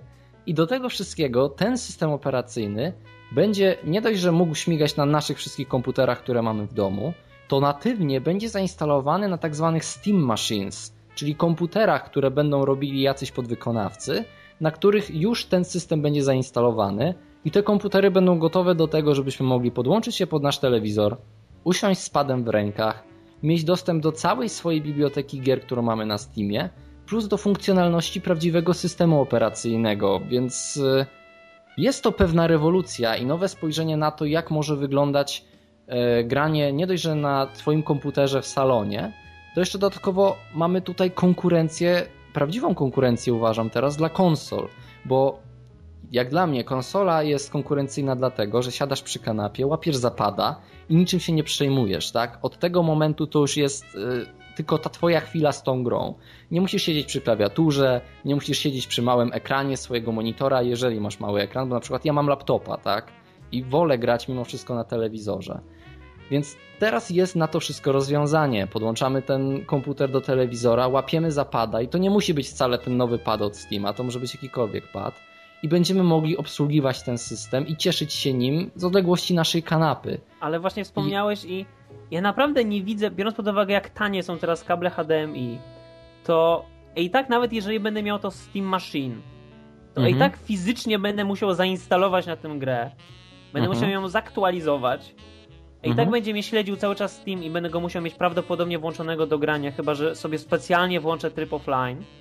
Mhm. I, I tak będę musiał mieć pada jakiegokolwiek do grania, więc czemu już teraz nie mogę, tak jak robię to bardzo często, wstać, podłączyć laptopa do telewizora, którego mam tuż obok i już grać? Bo pamiętaj, że znaczy możesz to zrobić, oczywiście, ale wszystko ma polegać na tym, że teraz te Steam Machines mają być relatywnie tanie w porównaniu do tych normalnych komputerów. Też kupując je nie musisz płacić za system operacyjny, bo Steam OS będzie zupełnie darmowy niezależnie czy będziesz chciał go zainstalować na swoim komputerze, czy jako ten y, natywny system dla tych maszyn, które będziesz kupował. Więc mamy darmowy system operacyjny, który nie jest tak jak Windows obciążony jakimiś procesami, które działają mimo wszystko w tle, tylko jest nastawiony na to, że kiedy ty włączasz grę, to jakby cała moc twojego komputera jest przekierowana na tą grę, tak jak ma to miejsce właśnie na konsolach.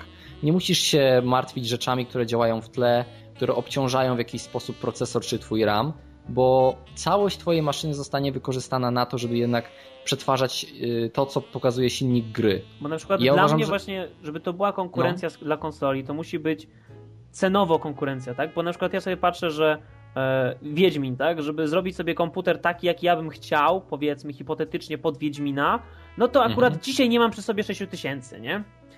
Oj, nie przesadzaj. Ale znaczy, no może, no ja się też nie znam na częściach, tak i nie wiem, gdzie się powinno kupować, więc mówię tylko tak nie, no. teoretycznie, jak sobie wrzucałem mm -hmm. do mhm. koszyczka z góry rzeczy, tak? No Oczywiście nie znając się na tym dodatkowo, tak? Więc to też jest dla mnie jako już od lat nie pececiarza byłoby zaletą właśnie, że mam maszynkę, która wiem, że mi coś tam odpali na pewno. Na przykład, nie wiem, byłaby licencjowane, tak? Że mając ten model Steam Machine na pewno odpalisz to. Kropka. Mhm. Nie ma żadnych problemów ze sterami, że tu ci się karta dźwiękowa rozłącza, a tutaj nie ma połączenia na jakimś mostku na karcie graficznej, tak? Mhm, mhm. Jeżeli byłby taki stamp, że ja mam pewny, że kupując tą Steam Machine mogę odpalić te gry i to Steam Machine nie jest droższe niż konsola, bo jeżeli mam mieć na przykład podobne osiągi, tak, to czemu miałbym to kupić na Steam Machine, a nie miałbym tego kupić na, na swojego PlayStation mhm. 4, tak? Więc y, cena musiałaby być rywalizująca. No i właśnie ta łatwość, tak? Czy szybkość też. Ja na przykład nienawidzę tych wszystkich aktualizacji nawet na konsoli, co dopiero na PC, jak coś jest nie tak, trzeba przeinstalować, trzeba coś zmienić. I... Tak, ale pamiętaj, że właśnie to wszystko teraz, co, od czego konsole były kiedyś wolne, teraz pojawia się też na konsolach są aktualizacje, które musisz zrobić, są aktualizacje, które musisz pobrać i są zabezpieczenia, które coraz częściej są nam narzucane. Mhm. I na przykład PlayStation się od tego odłączyło, mówiąc, nie będziemy mieć DRM-u. Yy, Microsoft podobno uznał, że też nie będzie tego DRM-u znaczy, nie, posiadał. Nie, nie, nie, że on nie wymusza, ale pozostaje to w gestii tak. wydawcy. Więc ten DRM, te zabezpieczenia, aktualizacje, to wszystko już jest obecne na konsolach, a myślę, że to, czym Steam może przyciągnąć graczy, to jest to, że raz mamy masę tytułów i bardzo często tytuły, które wychodzą chociażby na Xboxa, wychodzą również na PC-ta, więc tutaj mamy naprawdę bogactwo biblioteki ogromne, plus mamy gry, które bardzo często osiągają ceny po prostu groszowe gdzie na konsoli mimo wszystko uważam, że ceny nie będą specjalnie spadać, to jednak ta sama gra w edycji tej digital download będzie na pewno na Steamie tańsza niż na konsoli i dodatkowo na Steamie raz na jakiś czas mamy promocję, Właśnie albo tak jak mamy rzecz, letnie promocje. Prawdopodobnie szybko nie zobaczymy na konsolach w takiej skali oczywiście, bo nie mówię, że nie mhm. będzie jakichś rabatów i zniżek, ale przecież te niektóre bundle na Steamie to jest aż niedorzeczne, tak? mhm. sprzedaży i to jak to się mówi, sypy? Jak wy to, jak, jak wy to mówicie tam u siebie w PC-towie? Nie, no mówimy bundle, że są, jeżeli są, mamy jakieś akurat bundle, albo mamy Steam Summer Sale, tak jak mieliśmy tego lata, że naprawdę gra była za, no nie wiem, 20 zł za Batmana tą edycję Game of the Year Edition, tak? To aż się prosi, żeby brać. Więc tu rzeczywiście jest przewaga Steama po części tej cenowej, nazwijmy to. Ale też pamiętaj, że konsola nigdy, znaczy konsola z tym systemem, który ma, nigdy nie będzie tak wygodna w użytkowaniu, na przykład w internecie, jak zapewne zrobi to Valve. Jakie ty robisz przejście teraz do kontrolera? No właśnie, bo mamy ten kontroler, który ma nam bardzo ułatwiać poruszanie się po systemie operacyjnym z użyciem właśnie pada, bo mimo wszystko używanie gałek zamiast yy, kursora myszy, tak, to jest, jest bardzo często no niewygodne, tak? Nie, nie jest aż tak wygodne, jak mamy to, kiedy korzystamy z myszy, ale teraz, mając ten pad, który zrobił trochę burzy w internecie, tak naprawdę największą burzę zrobił ten pad, bo ludzie nie mogą się zdecydować, co o nim myśleć. Ja myślę, że to jest krok w ciekawą stronę i na pewno obsługiwanie tego systemu i obsługiwanie gier typu, nie wiem, albo RTS-ów, albo yy, pierwszos, pierwszos, pierwszoosobowych strzelanin, Boże, co się dzieje z moim językiem, na pewno będzie wygodniejsze na tym padzie niż na gałkach, które nie są aż tak precyzyjne. Tak. znaczy, zobaczyliśmy no, ale... ten, ten kontroler. I w sumie tak naprawdę to jest jedyne, co mnie tak naprawdę mega interesuje z tych wszystkich newsów, które teraz wyszły. No bo nie jesteś pecetowcem, tak? No to się nie dziwię Znaczy, nawet. właśnie wróć, jak zaraz zaczęliśmy... O, zlewy. Zle, zlewa na Steamie. E, to było mi słowo, którego wcześniej brakowało. Teraz zacząłem myśleć faktycznie, że jednak te promocje, nieważne, kontroler, czemu mnie interesuje, bo to jest w końcu coś nowego, bo ktoś odszedł od tego designu, który za nami podążał od tylu lat. I ja wiem, że jest naprawdę, ty, przynajmniej ty mi uświadomiłeś, że ludziom się strasznie nie podoba ten design, ale dla mnie sam fakt, że on jest inny, jest, to to, dzięki ci zbawco, nie? Tak, ej, jestem tylko motocyklistą. Nie, jesteś zbawcą. Tak? Ale ludzie mają tendencję do narzekania na coś, kiedy nawet nie mieli tego w łapach. Kiedy nigdy nie spróbowali, to oni już chcą na ponarzekać, bo to jest inne. Bo ten pad wygląda jakby był głośnikiem. Ale to jest właśnie wielka wada ludzkiej natury. Po prostu coś, co jest im nieznane, automatycznie mają do tego z wyjścia z petardy rezerwę. Tak? Są te czasy mhm. jaskiniowca, który słysząc hałas za, za jaskinią podejrzewał, że to jest tygrys, tak, a nie złoto, złoto, złoto, złotodajna kura. Więc kiedy jesteśmy tym jaskiniowcem, nie wiem dokąd zmierzałem z tym porównaniem. Więc kiedy mamy to, więc kiedy mamy tego nowego pada, który jest w tym krzakach za jaskinią, to on faktycznie może na pierwszy rzut oka stawiać wiele pytań, ale kiedyś tak samo mhm. ludzie reagowali na gałki analogowe, tak? Jak mam mhm. tym sterować? Znaczy, gałki analogowe, no w sumie już Atari 2000, miał 2600 gałkę analogową i bezprzewodową, nieważne. Ale nie, bo to mieliśmy zupełnie inny typ analoga, pamiętaj. Kiedy pojawił się DualShock z gałkami, ja pamiętam, że byłem takim graczem, który miał chyba wtedy 8 lat czy 7 lat i ja łapiąc takiego pada z gałkami, nie potrafiłem się odzwyczaić od grania na strzałkach, tak jak to robiłem w przypadku znaczy, chociażby NESa. Mnie, wydaje mi się, że pierwsza taka prawdziwie analogowa mass-produced gałka to była w Nintendo 64, ale mogę się... No ja nie miałem kontaktu z Nintendo Ja 64. miałem, bardzo szybko się psuła. Więc kiedy weźmiemy pod uwagę, że kiedyś ludzie się tego bali. Tak samo ludzie na przykład, ile razy ja słyszałem, że ja nie gram na konsoli, ja jestem pecetowcem i się nigdy nie nauczę na padzie. A wtedy patrzę, ty krytynie, czy ty pamiętasz moment, kiedy podszedłeś do komputera kiedyś i nie potrafiłeś myszką wycelować mój komputer na pulpicie? Wszystkiego nie. się można nauczyć, tak? I, a później to się staje drugą naturą.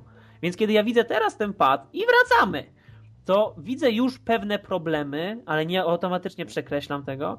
E, podoba mi się fakt właśnie, że e, jest bardzo programowalny ten pad, no i że mamy te przyciski u dołu pada, że nie mamy tylko triggera i bumpera u góry, tylko mamy jeszcze jakiś tam, oni to nazywają roboczo control, tak? Że będziesz mógł kucać jakby ściskając dół pada, bo tam jest dużo mhm. miejsca, którego nikt nie wykorzystuje. E, nie wiem tylko jak kwestia, na przykład kiedy ja gram w Super Meat Boy, ja się tak spinam i tak ściskam ten pad, że pewnie bym cały czas naciskał go w tym Steam kontrolerze, no ale zobaczymy, czas pokaże. Najważniejszą funkcją są te trackpady, tak? Tam nie mamy gałki, gałki mm. tylko mamy trackpady, gdzie przesuwamy palcem. I Bizon! Mm. Czy ty mhm. masz pojęcie, jak to działa? Bo ja nie do końca.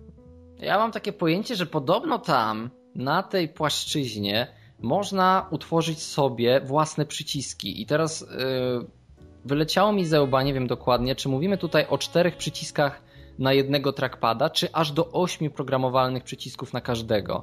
Niemniej, fakt jest taki, że ja nie wiem, jak to ma wyglądać i jak to ma działać. I ja nie widzę siebie korzystającego z takiego pada na przykład do Mortal Kombat czy do Meat Boya. Ale widzę potencjał dla ludzi grających chociażby właśnie w strategię czy w shootery. Ja potrafię sobie wyobrazić, jak wygląda celowanie na takim trackpadzie i jak to jest zaimplementowane w grze. I uważam, że taka precyzja, jaką możemy osiągnąć, kiedy lekko przesuwamy palec zamiast przesuwać tą gałkę, i gałki mają też to do siebie, co mnie osobiście bardzo denerwuje, że one się wysmykują. A tutaj nie ma momentu, żeby ta gałka ci się wysmyknęła, bo tu nie ma gałki, tu po prostu przesuwasz palec. Okej, okay, to pozwól, żeby teraz twój pies sobie spokojnie strzekał, a ja tylko powiem, że faktycznie właśnie spadanie palca z gałki. E... Przepraszam. To brzmiało mi... A, no więc kiedy nam spada ten palec z gałki, to na przykład ja zainwestowałem w takie specjalne gumowane otoczki na pad do PlayStation właśnie po to, żeby to się nie działo, kiedy na przykład długo gramy wyścigówki i po prostu jest palec spocony, a na przykład musimy cały czas trzymać wychylony w jedną stronę. Tutaj faktycznie mamy ten trackpad zarówno wyczuwa samo pole, czy jakby ciepło, czy nie wiem, pole elektromagnetyczne naszego palca, jak i nacisk. Więc w teorii możemy na przykład przycisnąć mocniej w jakąś stronę, żeby się rozejrzeć, że wycelujesz w balkon, a później tylko delikatnie przesuwasz palcem nad powierzchnią tego pada, żeby wycelować komuś we głowę. Więc hmm. biorąc pod uwagę właśnie, że każda gałka analogowa, jaka by nie była Super Razor, ma moment oporu, który ty musisz pokonać i go pokonasz za daleko. I wtedy musisz jakby się wycofać z tego musisz się wycofać z tego, jak mocno wygiąłeś gałę. Po prostu ten temat yes. jest cudowny. Więc sposób, w jaki oni to potraktowali, ja myślę, że to po prostu trzeba sprawdzić w użyciu. Co więcej, nie zakładam, mhm. że od razu oni będą wiedzieli, jak to zaimplementować w grach. Przecież ile czasu minęło, zanim w końcu ktoś wybrał taki naprawdę optymalny układ rozłożenia przycisków na padzie. Więc mhm. E, ja myślę, że Ale jak pamiętaj... najbardziej trzeba im dać szansę.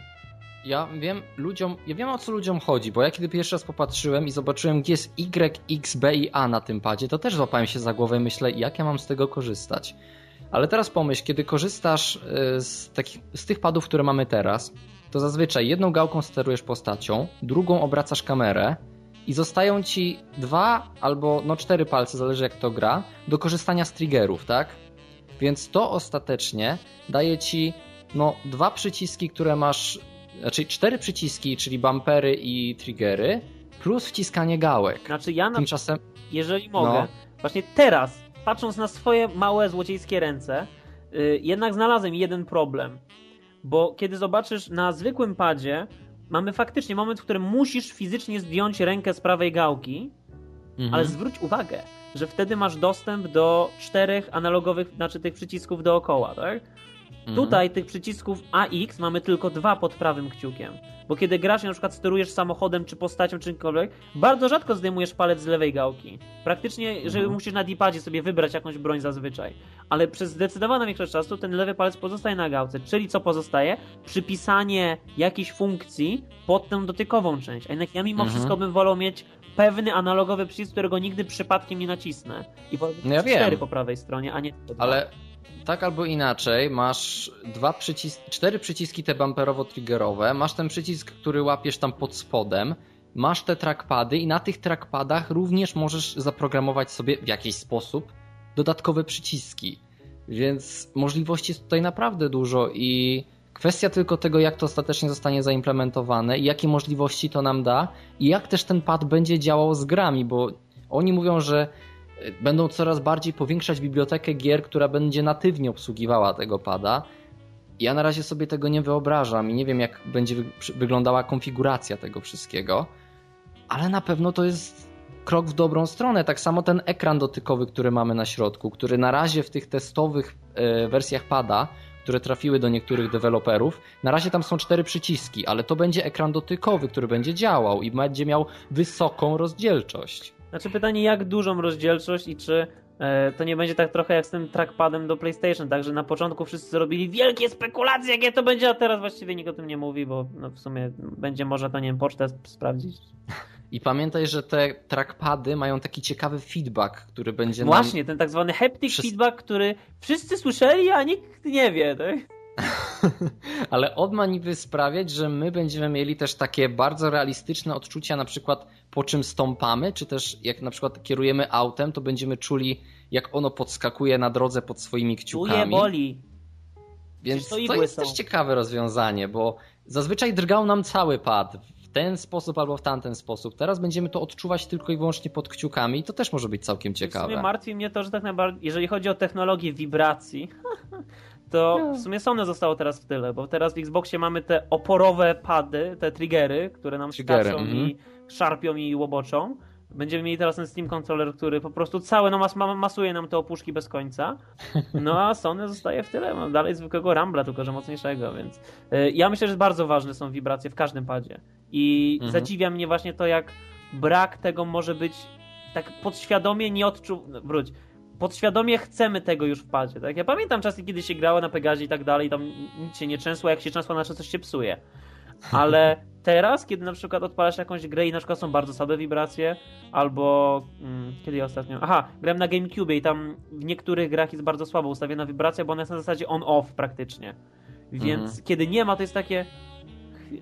Czemu on nie drr? E, przecież no, ja pamiętam granie na tym, na, na Six Axisie, na PlayStation 3, bo go dostałem mhm. do konsoli, jak kupiłem nową. To przecież to był, to był tragedion. Przecież Uncharted... Nie dość, że piórko w rękach, to jeszcze do, tak, taki w ogóle malutki. nie czułeś, po prostu it didn't feel right. Mhm. Więc... Y i chyba z każdym padem tak jest, że można gadać, debatować, zastanawiać się, czytać, porównywać, ale koniec końców ty po prostu musisz to, musisz go wziąć do ręki, no. no tak musisz jest. go wziąć do ręki, powiedzieć Niech to będzie hasło tego podcastu, musisz go wziąć do musisz ręki. Musisz go wziąć do ręki, no. I nie ma innej opcji, no. Jak nie weźmiesz Boże, do ręki, to nie będziesz wiedział. Jezus musisz Maria, sprawdzić, jak wibruje, musisz sprawdzić, jaka jest waga, musisz sprawdzić, jaka jest powierzchnia, czy ci się ręka mhm. nie ześlizguje, jak jest spocon. Dobrze, kończymy już. Ja myślę, że tu Odin będzie miał trochę do powiedzenia, bo on mi pisał, że będzie chciał dograć taki jakby bonus do tego odcinka swój i pewnie, pewnie będzie chciał gadać o tych sprzętach i tak dalej.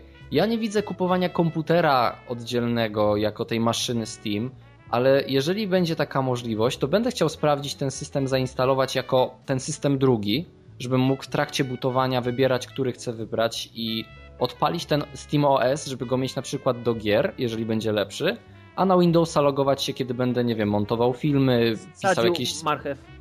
Tak, whatever. Więc widzę w tym potencjał, widzę potencjał duży w tym padzie. Nie mogę się doczekać, kiedy dostanę go do rąk, żeby sam sprawdzić, jak to do końca działa. Widzisz potencjał? Już bez przesady, tak.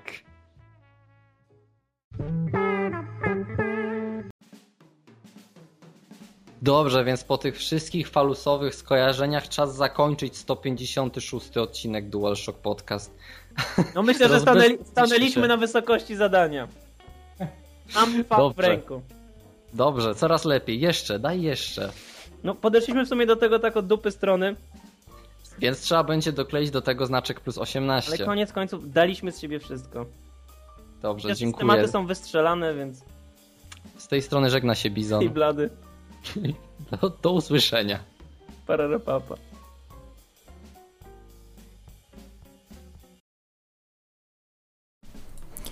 Okay, więc teraz e, ja, Odin, witam was wszystkich. E, przepraszam, że nie miałem możliwości nagrywać razem z Bizonem i z Bladym, ale niestety No tak się złożyło, że jeden z moich sąsiadów postanowił wiercić, no i nie wiadomo było kiedy skończy, więc chyba najlepszym wyjściem było jednak umówić się, że ja dogram po prostu to, co uznam za stosowne, a akurat wybrałem sobie dwa takie całkiem, myślę, że ciekawe tematy, e, czyli jeden z takich najpopularniejszych aktualnie, czyli kontroler od Steama, który no jest dość ciekawy i na pewno będzie tutaj o czym opowiadać, no i poniekąd też e, również ciekawy temat dla mnie osobiście, mam nadzieję, że dla Was również, czyli co denerwuje mnie w grach RPG.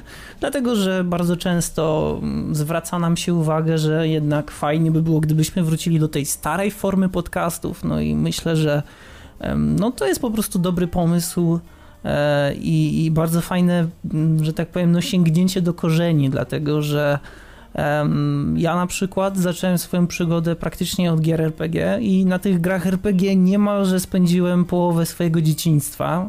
Nie do końca całe, bo też były inne, ale, ale głównie rzecz biorąc to były tytuły, w które, w które głównie grałem. No więc co? No więc to tyle, tak więc no zapraszam, no i zaczynamy od pierwszego tematu. Ok, i tematem numer jeden jest kontroler Steamowy. Nie wiem, czy ma jeszcze jakąś nazwę, wydaje mi się, że jeszcze nie ma, ale na pewno jest bardzo ciekawy, chociażby z tego powodu, że zlikwidowano w nim gałki analogowe. E, I te gałki analogowe zostały zastąpione takimi padami, tylko że tutaj trzeba to rozumieć w kontekście słowa angielskiego, czyli bardziej taką matą, która jest czuła na dotyk. Jeden z mm, redaktorów i jednocześnie twórca Midboya, e, on prowadzi tam jakiś swój mały portal, został zaproszony chyba jako jeden z pierwszych e, w ogóle ludzi z zewnątrz, spoza firmy, został zaproszony do Valve, żeby przetestować ten kontroler i on tam właśnie im, e, im mówił, czy tam spekulował, co można by było w nim zmienić, co można by było w nim dodać i E, nie wiem, czy Bizon i Blady doszukali się tego artykułu, natomiast e, z tego, co tam widziałem, i jedna z najciekawszych i najbardziej szokujących rzeczy w tym wszystkim, to, że tematy działają. Ta informacja niemalże zbiła mnie z tropu, bo ja szczerze powiedziawszy nie wróżyłem tutaj nic dobrego. Okazuje się, że w Midboya dało się grać na tych matach i dało się w niego grać naprawdę bardzo dobrze co jest mocno zaskakujące, dlatego że no, ciężko jest sobie wyobrazić takie maty E, gdziekolwiek indziej. To chyba będzie pierwsze takie komercyjne i, e, i ogólnoświatowe rozwiązanie, które będzie działać, dlatego że ja nie słyszałem wcześniej o czymś, co by było e, lub też mogło być równie popularne właśnie, co ten kontroler Steamowy. No i to chyba bardzo dobrze. Natomiast z rzeczy, które zostaną do niego dodane chyba, bo nie jesteśmy tutaj pewni, to będzie oczywiście decyzją Valve, czy dodać, czy nie dodać, to będą małe wypustki, tak żeby zdawać sobie sprawę z tego, w jakim położeniu znajduje się nasz palec, dlatego że tak jak możecie sobie wyobrazić, kiedy zaczynamy ruszać e, palcem, kciukiem na przykład e, po tej macie, to może się zdarzyć sytuacja, że dojdziemy do jej krawędzi i nie będziemy na to przygotowani. To może dziwnie brzmi, ale wyobraźcie sobie taką sytuację, że mierzycie do czegoś, albo na przykład staracie się odwrócić i teraz musicie podnieść ten kciuk e, i położyć go znowu na środku, żeby kontynuować ten obrót, prawda? I to nie wydaje się jakoś specjalnie problematyczne, ale w sytuacji, kiedy zależy nam na czasie, kiedy akcja jest bardzo zwarta, e, kiedy naprawdę decydują tylko i wyłącznie sekundy albo setne sekundy o tym, żeby coś wykonać poprawnie, to wtedy taka informacja, że jesteśmy już na samym końcu jest bardzo bardzo pomocna. No i właśnie ponoć to zostanie wprowadzone, co akurat jest bardzo fajnym pomysłem. E, jeśli chodzi o wibracje, to akurat ten model, który był udostępniony e, właśnie twórcy Midboya, tych wibracji nie posiadał. Natomiast z tego co wiem, wibracja będzie rozwiązana trochę inaczej. Nie będzie to silniczek, zresztą chyba jak już wszyscy wiedzą, z zamontowanym ciężarkiem, tylko taki mały siłownik, który pozwoli na bardziej precyzyjne wstrząsy. E, ciekawe rozwiązanie, naprawdę ciekawe rozwiązanie, szczególnie, że to powinno skrócić czas odpowiedzi takiego e, siłowniczka, bo zwykle e, kiedy chcemy wywołać jakiś wstrząs w normalnych kontrolerach, to musimy dostarczyć przez odpowiednią, przez odpowiedni czas prąd, czy też no, napięcie do tego małego silniczka, żeby obrócić tym ciężarkiem i to tam jest wyznaczone za pomocą sterowników, ale e, trzeba pamiętać, że ten obrót musi być wykonany albo w połowie, albo cały, dlatego że e, jedna czwarta tego obrotu to jest za mało, żeby odczuć jakąś różnicę w ręce. Tak więc e, czasami jest tak, że te wibracje tutaj może niektórzy właściciele konsoli to zauważą, może nie jest to w ogóle odczuwalne. Niektórzy może ze mną się zgodzą. Ja osobiście mam kontroler od PlayStation 2 i miałem w ręku wielokrotnie kontroler od PlayStation 3. Czasami e, można odczuć bardzo, bardzo delikatne opóźnienie tych wibracji, co nigdy mi nie przeszkadzało. E, ale fajnie jest wiedzieć, że teraz mogą być natychmiastowe. Dokładnie tam nie ma dokładnie podanej latency, czyli opóźnienia, nie ma dokładnego czasu w milisekundach, który by został podany, ile będzie potrzebował taki silniczek, żeby się uruchomić, znaczy, przepraszam, siłownik, ale będzie to zdecydowanie zajmować mniej czasu niż, niż dla tego, typowego silniczka, który musi się obrócić. Z rzeczy równie ciekawych, chyba pojawia się jakaś era dotykowych, nie tyle ekranów, co w ogóle era dotykowa. Mamy popularne tablety, telefony, teraz pojawiają się laptopy, które mają dotykowy ekran w interfejsie razem z Windowsem 8. Na kontrolerze od Valve będziemy mieli ekran dotykowy, który będzie mógł pomieścić e, w miarę duże przyciski. Tutaj konkretnie ilość wyznaczona jest na 6, ale ponoć będą mogły być, e, że tak powiem, powielane, tak więc może będzie ich więcej na tym ekranie. Niemniej nie będą już tak wygodne i proste do wciśnięcia. Wersja testowa, która zostanie wyrzucona dla pierwszych tysiąca osób, które wezmą udział w mm, beta testingach właśnie tego kontrolera, będzie posiadała guziki mechaniczne, nie będzie to ekran dotykowy. Natomiast w wersji ostatecznej będzie to ekran, który będzie prezentował ikonki e, co jest bardzo fajne i być może niektórzy właściciele klawiatur takich jak na przykład e, Razer Stalker, o ile dobrze kojarzę, który pozwala na podpisanie sobie pod niektóre klawisze Mm, niektórych funkcji w Windowsie albo w Linuxie i e, narzucenie im odpowiedniej ikonki będą wiedzieli o co chodzi. Wiem, że jest też taka jedna klawiatura, która potrafi wykorzystać do tego wszystkie przyciski, niemniej jest bardzo, bardzo droga i widziałem ją tylko i wyłącznie gdzieś tam, już nie pamiętam, chyba na Reddicie jakiś czas temu, nie wiem czy, czy jest produkowana już tak normalnie, czy, czy tylko i wyłącznie na zamówienie, ale pomysł jest naprawdę świetny. E, to jest naprawdę bardzo wygodne i jednocześnie jeśli tylko będziemy mogli sobie przypisać swoje własne skróty i wrzucić swoje własne ikonki, albo na przykład mieć do dyspozycji te ikonki, które nam się podobają, no to wtedy będzie naprawdę duży sukces, bo no, w niektórych grach jest trochę kłopotliwe i czasami trochę wkurzające, że trzeba e, naciskać e, ten guzik na klawiaturze i czasami można nie trafić. Oczywiście nie mówię tutaj, że, że jest to częste. Mi się zdarza może raz na, na rok, że nie trafię w F5 na przykład, czyli w guzik od Quick Save'a. Natomiast czasami się zdarza, e, więc fajna opcja, kiedy będziemy mogli sobie przypisać odpowiednie klawisze, kiedy będziemy mogli przypisać sobie na przykład klawisz do otwarcia konsoli, kiedy gramy w Fallout 3 i na przykład chcemy sobie wyrzucić, nie wiem, jakiś przedmiot, który nam się zbugował albo co, cokolwiek. Ogólnie możliwości jest bardzo dużo, tak więc tutaj tak naprawdę ciężko jest mówić o konkretnych przykładach, bo będziemy mogli z tym zrobić co tylko będziemy chcieli. E, teraz z tego co wiem, kontroler będzie mniej więcej wielkości e, kontrolera Xboxowego, z tym, że e, w bezpośrednim porównaniu jest odrobinę większy. Jest zdecydowanie dla męskich dłoni, z tego co powiedział właśnie autor artykułu, czuć i mm, można go tak, że tak powiem, nie wiem, odebrać jako kontroler skierowany bardziej dla graczy, którzy spędzają dużo czasu przed komputerem i raczej nie jest to kontroler dla graczy casualowych, chociażby z tego powodu, że no, wprowadza właśnie tematy dotykowe, które dla bardzo wielu będą nie do przełknięcia. Natomiast sama jego budowa jest raczej do męskich dłoni i tutaj na razie nie ma powiedziane, czy nie zostało powiedziane, czy, czy będą jakieś mniejsze wersje, czy nie. Niemniej kontroler jest większy od Xboxowego, odrobinkę, ale jest. No i to tak właściwie jest jeszcze wiele rzeczy, o których można powiedzieć a propos właśnie tego Steamowego kontrolera. E, ale wydaje mi się, że nawet nie ma specjalnie sensu się nad tym rozwodzić, bo e, na razie powstały tylko trzy jako prototypy, z czego jeden był wydrukiem w, e, w formie 3D z drukarki 3D, czyli takim plastikowym, który nie posiadał żadnych ruchomych elementów. Dwa kolejne to były już takie prototypy, z czego numer 3 został zaprezentowany właśnie temu wcześniej wspomnianemu autorowi.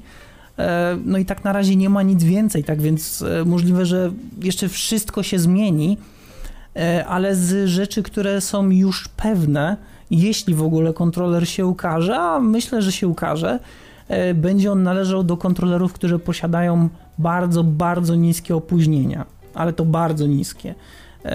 Tam było to o tyle niskie, że z tego co pamiętam w artykule był zapis, że monitor posiadał, to był specjalny monitor, który posiadał tam wersję oprogramowania, która pozwalała przejść w tryb gaming, gdzie zmiana kolorów trwała 25 milisekund. Nie było to gray to gray, tylko normalna zmiana, na przykład z różowego na niebieski, co ogólnie w telewizorach jest raczej nie, nie rzadko, ale nieczęsto, może w ten sposób bo jest dużo telewizorów, które posiadają coś takiego. Na pewno nie zaliczają się do nich telewizory plazmowe, ale, ale dużo telewizorów, na przykład zbudowanych na matrycy TN albo IPS, e, teraz dzięki odpowiednim, e, można powiedzieć, przestrojom tego napięcia, e, pozwala to na zmianę tego koloru bardzo szybko. To właśnie nawet mając do, dyspozycji ten telewizor, który był w miarę gamingowy, okazało się, że y, pad działa tak szybko, że zdecydowanie widać i czuć tą różnicę, której nie było czuć na kontrolerze Xboxowym. Y, czyli dużo też zależy od tego, jak, do czego jesteśmy przyzwyczajeni, bo to może być naprawdę bardzo dużym skokiem jakościowym w momencie złapania tego kontrolera od Valve, kiedy nagle okaże się, że zwykle to po prostu ten pad, który mieliśmy do tej pory i nasz telewizor zgrywały się ze sobą w miarę dobrze, a tutaj nagle sygnał pochodzący od e, kontrolera będzie e, no tak naprawdę z opóźnieniem minimalnym w porównaniu do tego, jaki jest w telewizorze i nagle zacznie nam coś przeszkadzać, tak? Więc jestem ciekawy, jak to zostanie rozwiązane, e, no bo autor Meat Boya na to zwrócił uwagę, a podejrzewam, że grając w Meat Boya jednak trzeba się starać o to, żeby, żeby to opóźnienie było jak najmniejsze. E, no i to właściwie tyle, co chciałem powiedzieć. E, z mojej strony ja uważam, że to jest naprawdę bardzo fajna propozycja od Valve. Zdecydowanie wydaje mi się, że jedna z e, bardziej odważnych, które do tej pory zrobili. Na pewno nie jest to Half-Life 3, ale, ale myślę, że przysporzy im bardzo dużej rzeszy fanów, jak już nie mają ogromnej, tak będzie prawdopodobnie jeszcze większa, bo bo ten kontroler tylko i wyłącznie utwierdzi ich pozycję na rynku, która i tak już jest bardzo, e, bardzo mocna, a chyba co jest najfajniejsze, nie będzie musiał być wykorzystywany do Steama wcale, albo do gier Steamowych, nie będzie musiał być wykorzystywany tylko do konkretnych tytułów. E, jego sterowniki będą całkowicie otwarte. Ludzie, którzy grają na konsolach, E, i potrafią kombinować wyjątkowo, będą mogli go jakoś tam zaadoptować ludzie, którzy korzystają z Linuxów, z Windowsów i tak dalej, i tak dalej.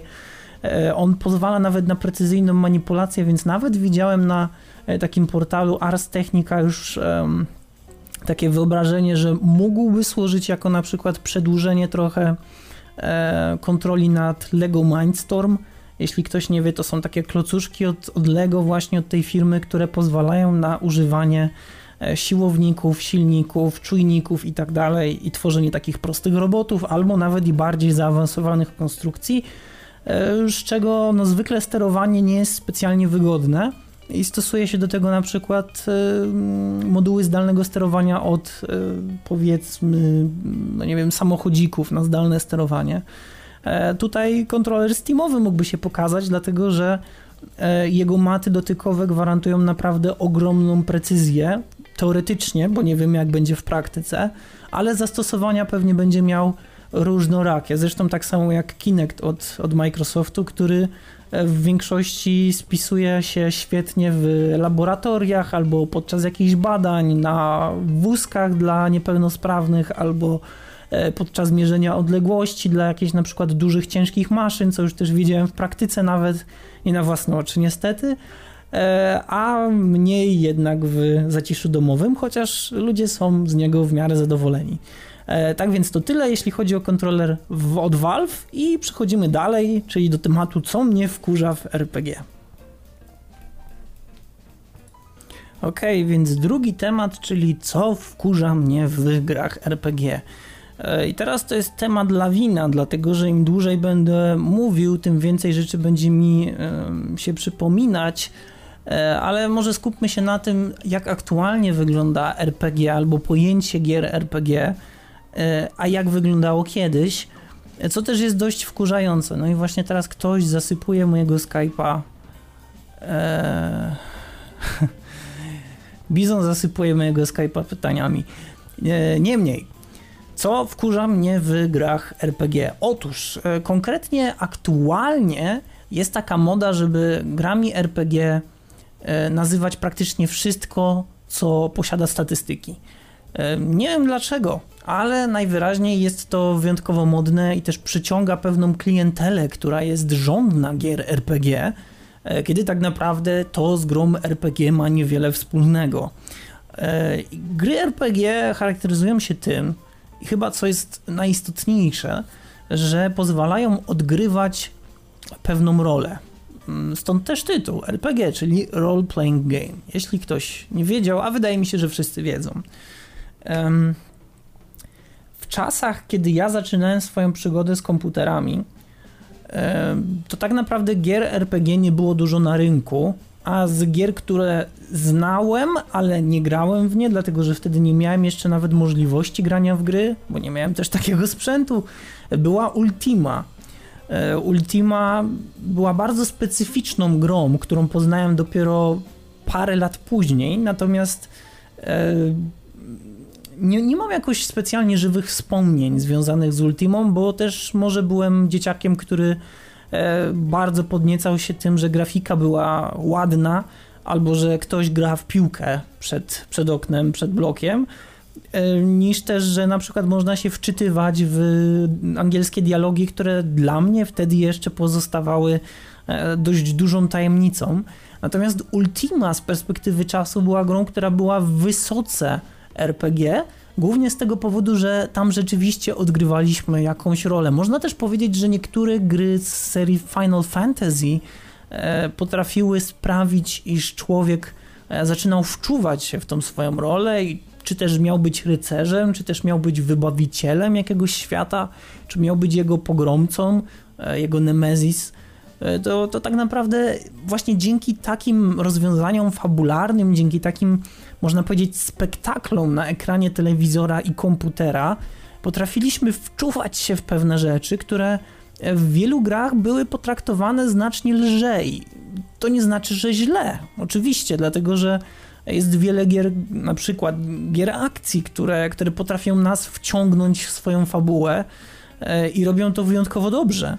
Natomiast RPG to jest jednak trochę inna klasa, to jest spojrzenie, spojrzenie na świat, które pozwala nam na przykład e, brać pod uwagę takie rzeczy jak to, czy postać, z którą rozmawiamy, jest jest do nas odwrócona plecami, dla przykładu. I w, grze, w grach typu Fallout było to e, wzięte pod uwagę. Na przykład, kiedy podchodziliśmy do kogoś i zaczynaliśmy zagadywać od pleców, to ta postać mogła, co prawda, mieć tylko jedną kwestię, która była zmieniona E, ale to już było wystarczająco dużo dla mnie jako gracza właśnie Falloutów, żeby zauważyć to, że twórcy zdają sobie sprawę z takich właśnie drobnostek. Na przykład e, postać e, sklepikarza, do którego odezwaliśmy się za jego pleców, mogła być lekko wystraszona. Na przykład, kiedy byliśmy na zapleczu i wchodziliśmy z zaplecza do wnętrza sklepu, to sklepikarz mógł być bardzo wkurzony i na przykład reagował wyciągając broni, wzywając ochroniarzy.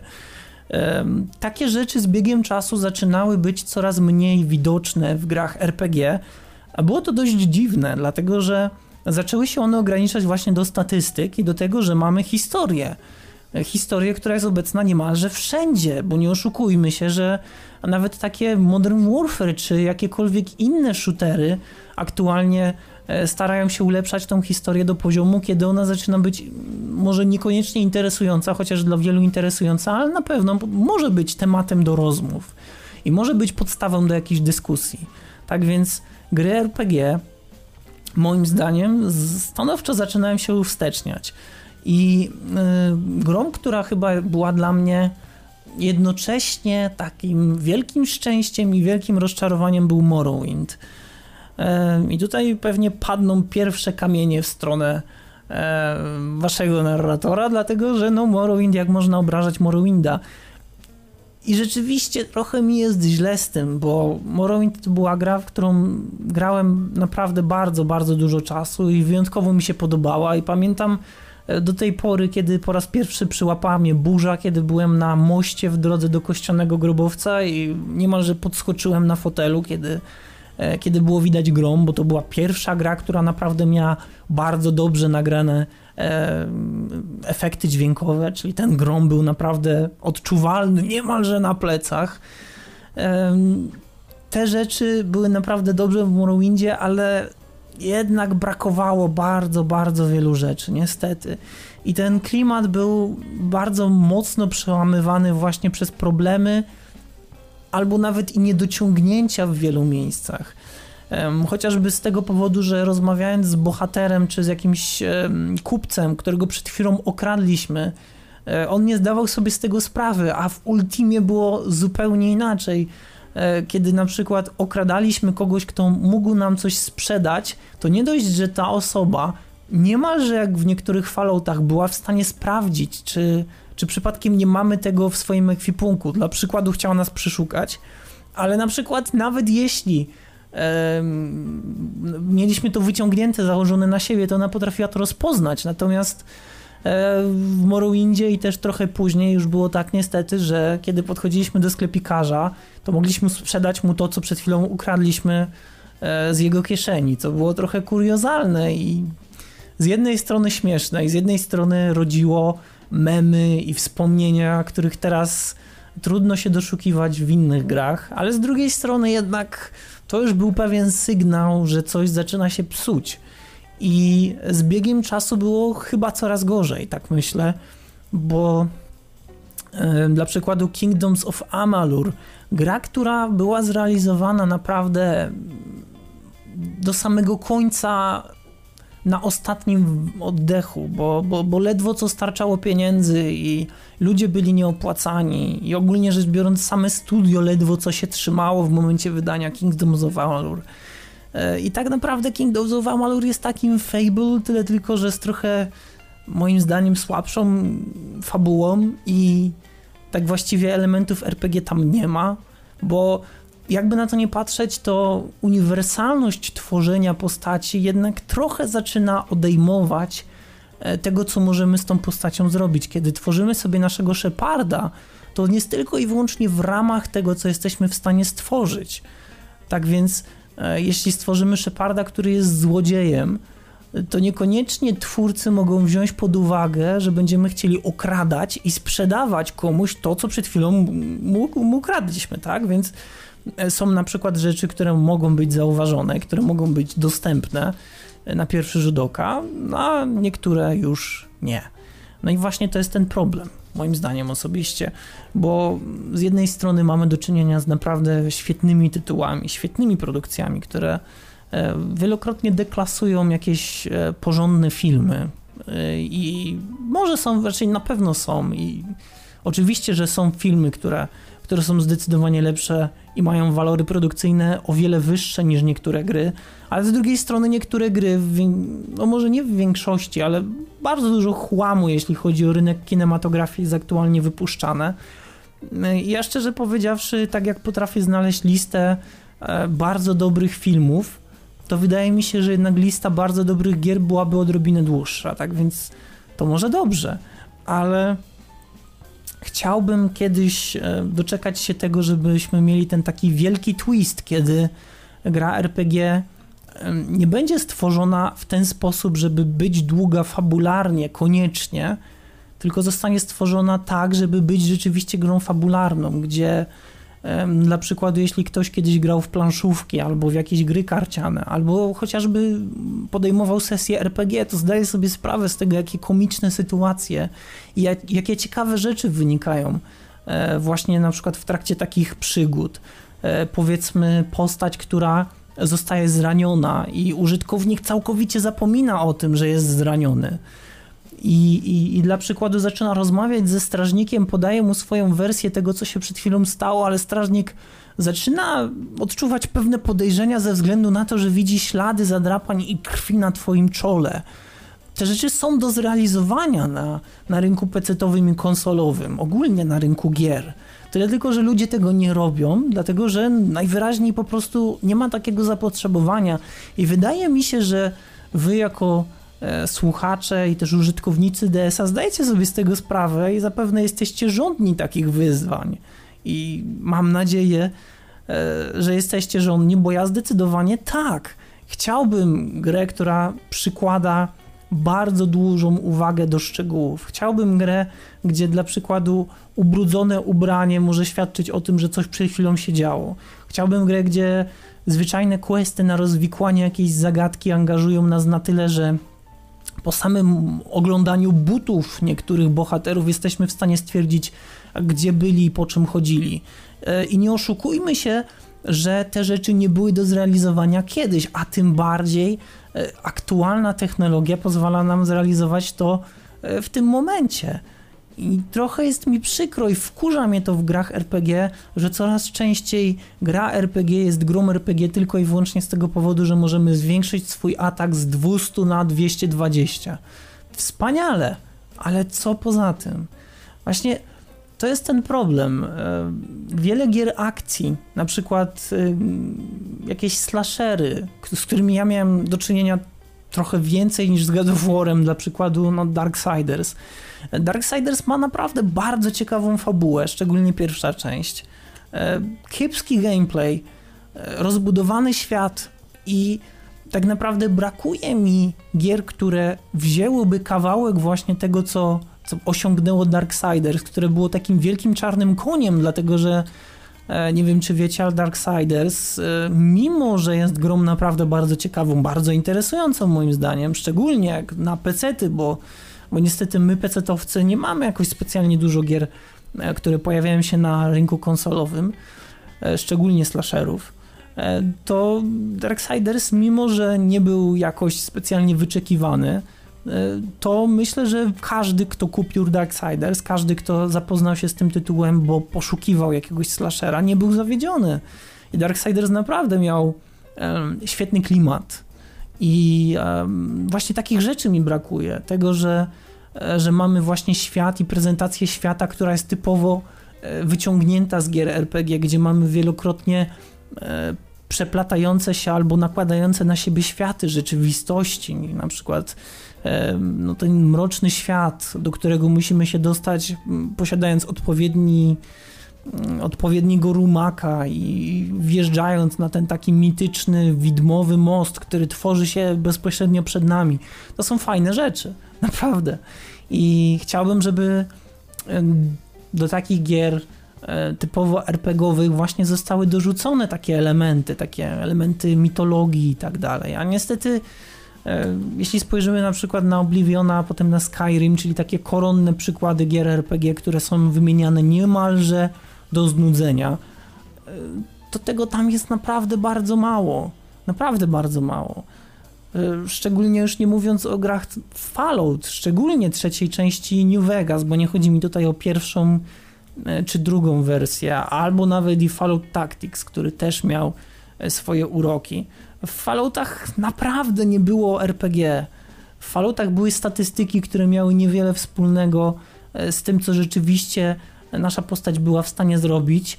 E, miały niewielki odczuwalnie wpływ na, na to, co aktualnie w ogóle działo się z naszą postacią. Dla przykładu um, umiejętność um, na przykład, nie wiem, duże bronie wcale, e, wcale nie wpływała na to, że nasza duża broń zadawała większe obrażenia, albo na przykład byliśmy bardziej celni, bo kiedy nie korzystaliśmy z trybu WAC, to po prostu waliliśmy komuś pod nogi jakimś wielkim granatnikiem i to tyle. Tak więc e, ja tutaj nie widziałem RPG specjalnie.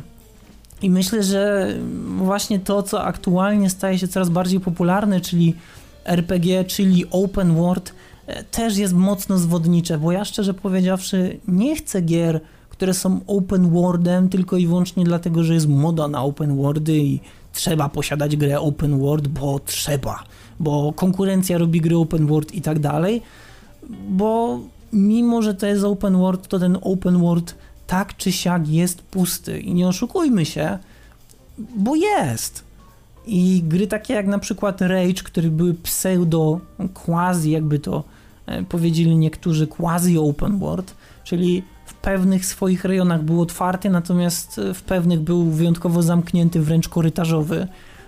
Takie gry były zdecydowanie bardziej um, nasycone pewnymi rzeczami niż niektóre przykłady gier RPG w klimacie open world. Tutaj akurat nie myślę o Falloutach, nie myślę tutaj o produkcjach Bethesdy, ale było dużo gier, które zostały stworzone właśnie na, na takich przesłankach, że musimy mieć open world, bo musimy mieć open world. Wcale nie musimy. Ja myślę, że dla przykładu Final Fantasy VII E, który jest jednym z moich ulubionych RPGów, albo Final Fantasy IX, który też jest bardzo dobrym RPGiem, e, pokazują wyjątkowo łatwo i wyjątkowo szybko, że gry wcale nie muszą mieć w pełni otwartego świata. Możemy gracza na chwilę zamknąć w pewnym korytarzu i po prostu rzucić na niego pewne elementy akcji, które są rozwijane, czy tego chce, czy nie. Oczywiście potem pojawia się wielka mapa, możemy podróżować po kontynentach, wchodzić do niektórych miast i tak dalej. I owszem, spoko, ale definicja open world wyjątkowo mocno się zmieniła. E, kiedyś właśnie zależało to od tego, czy mamy odpowiedni środek transportu, czy jesteśmy na odpowiednim momencie w fabule, czy wykonaliśmy to i to zadanie, aby móc wyjść na przykład z miasta. Natomiast aktualnie już niestety Wygląda to w ten sposób, że gra się rozpoczyna i możemy skręcić w lewo, iść przed siebie i nigdy nawet nie rozpocząć wątku fabularnego. E, I oczywiście nie musimy tak robić, ale mimo wszystko gra zaczyna troszeczkę podnosić tą falbankę i zaczynamy widzieć, że zamiast gładko okolonych nóg są takie kędziory, bo mimo wszystko ciężko jest zrobić grę, która jest nasycona fabularnie, która pozwala ci wczuć się w twoją postać a jest open worldem. Skyrim się starał. E, starał się, kiedy graliśmy magiem, starał się, kiedy graliśmy złodziejem, starał się, kiedy graliśmy wojownikiem, no ale mimo wszystko, kiedy tam, nie pamiętam jak oni się nazywali, mistrz jakiegoś domu magicznego zaczyna mówić do złodzieja, że, że jest od niego lepszy, czy że go przewyższył swoim kunsztem magicznym, to zaczyna być trochę śmieszne. Z jednej strony, owszem, jeśli chcemy zdobyć mistrzostwo we wszystkim, no to okej, okay, ale z drugiej strony, no nie wiem, wydaje mi się, że, że jednak czasami, czasami jednak warto zawęzić pewne doznania, byleby tylko mogły być jak najbardziej rozbudowane. I to tyle. Nie wiem, czy to miało, czy to było sensowne, czy to miało jakiś w ogóle głębszy przekaz. Mam nadzieję, że miało. Mam nadzieję, że ktoś posili się na komentarz. No i to właściwie tyle. No, szkoda, że nie byłem w stanie nagrywać e, normalnego podcastu razem z Bizońskim i z Bladym. No ale cóż, czasami nie jesteśmy w stanie wpłynąć na to, co się dzieje za ścianą. E, głos mi się już łamie, ogólnie jestem trochę przeziębiony, tak więc przepraszam, ale, ale nie, nie czuję się za dobrze. I mam nadzieję i życzę Wam, żebyście Wy się nie przeziębili bo to jest paskudna sprawa naprawdę, szczególnie teraz. Tak więc trzymajcie się ciepło i dzięki za, za odsłuchanie. No i oczywiście zapraszam na kolejny odcinek DualShock Podcast i żegna się z wami Odin. Żegna się z wami Odin. Jestem. Zaczniemy tak podcast. Jako tego. Eee...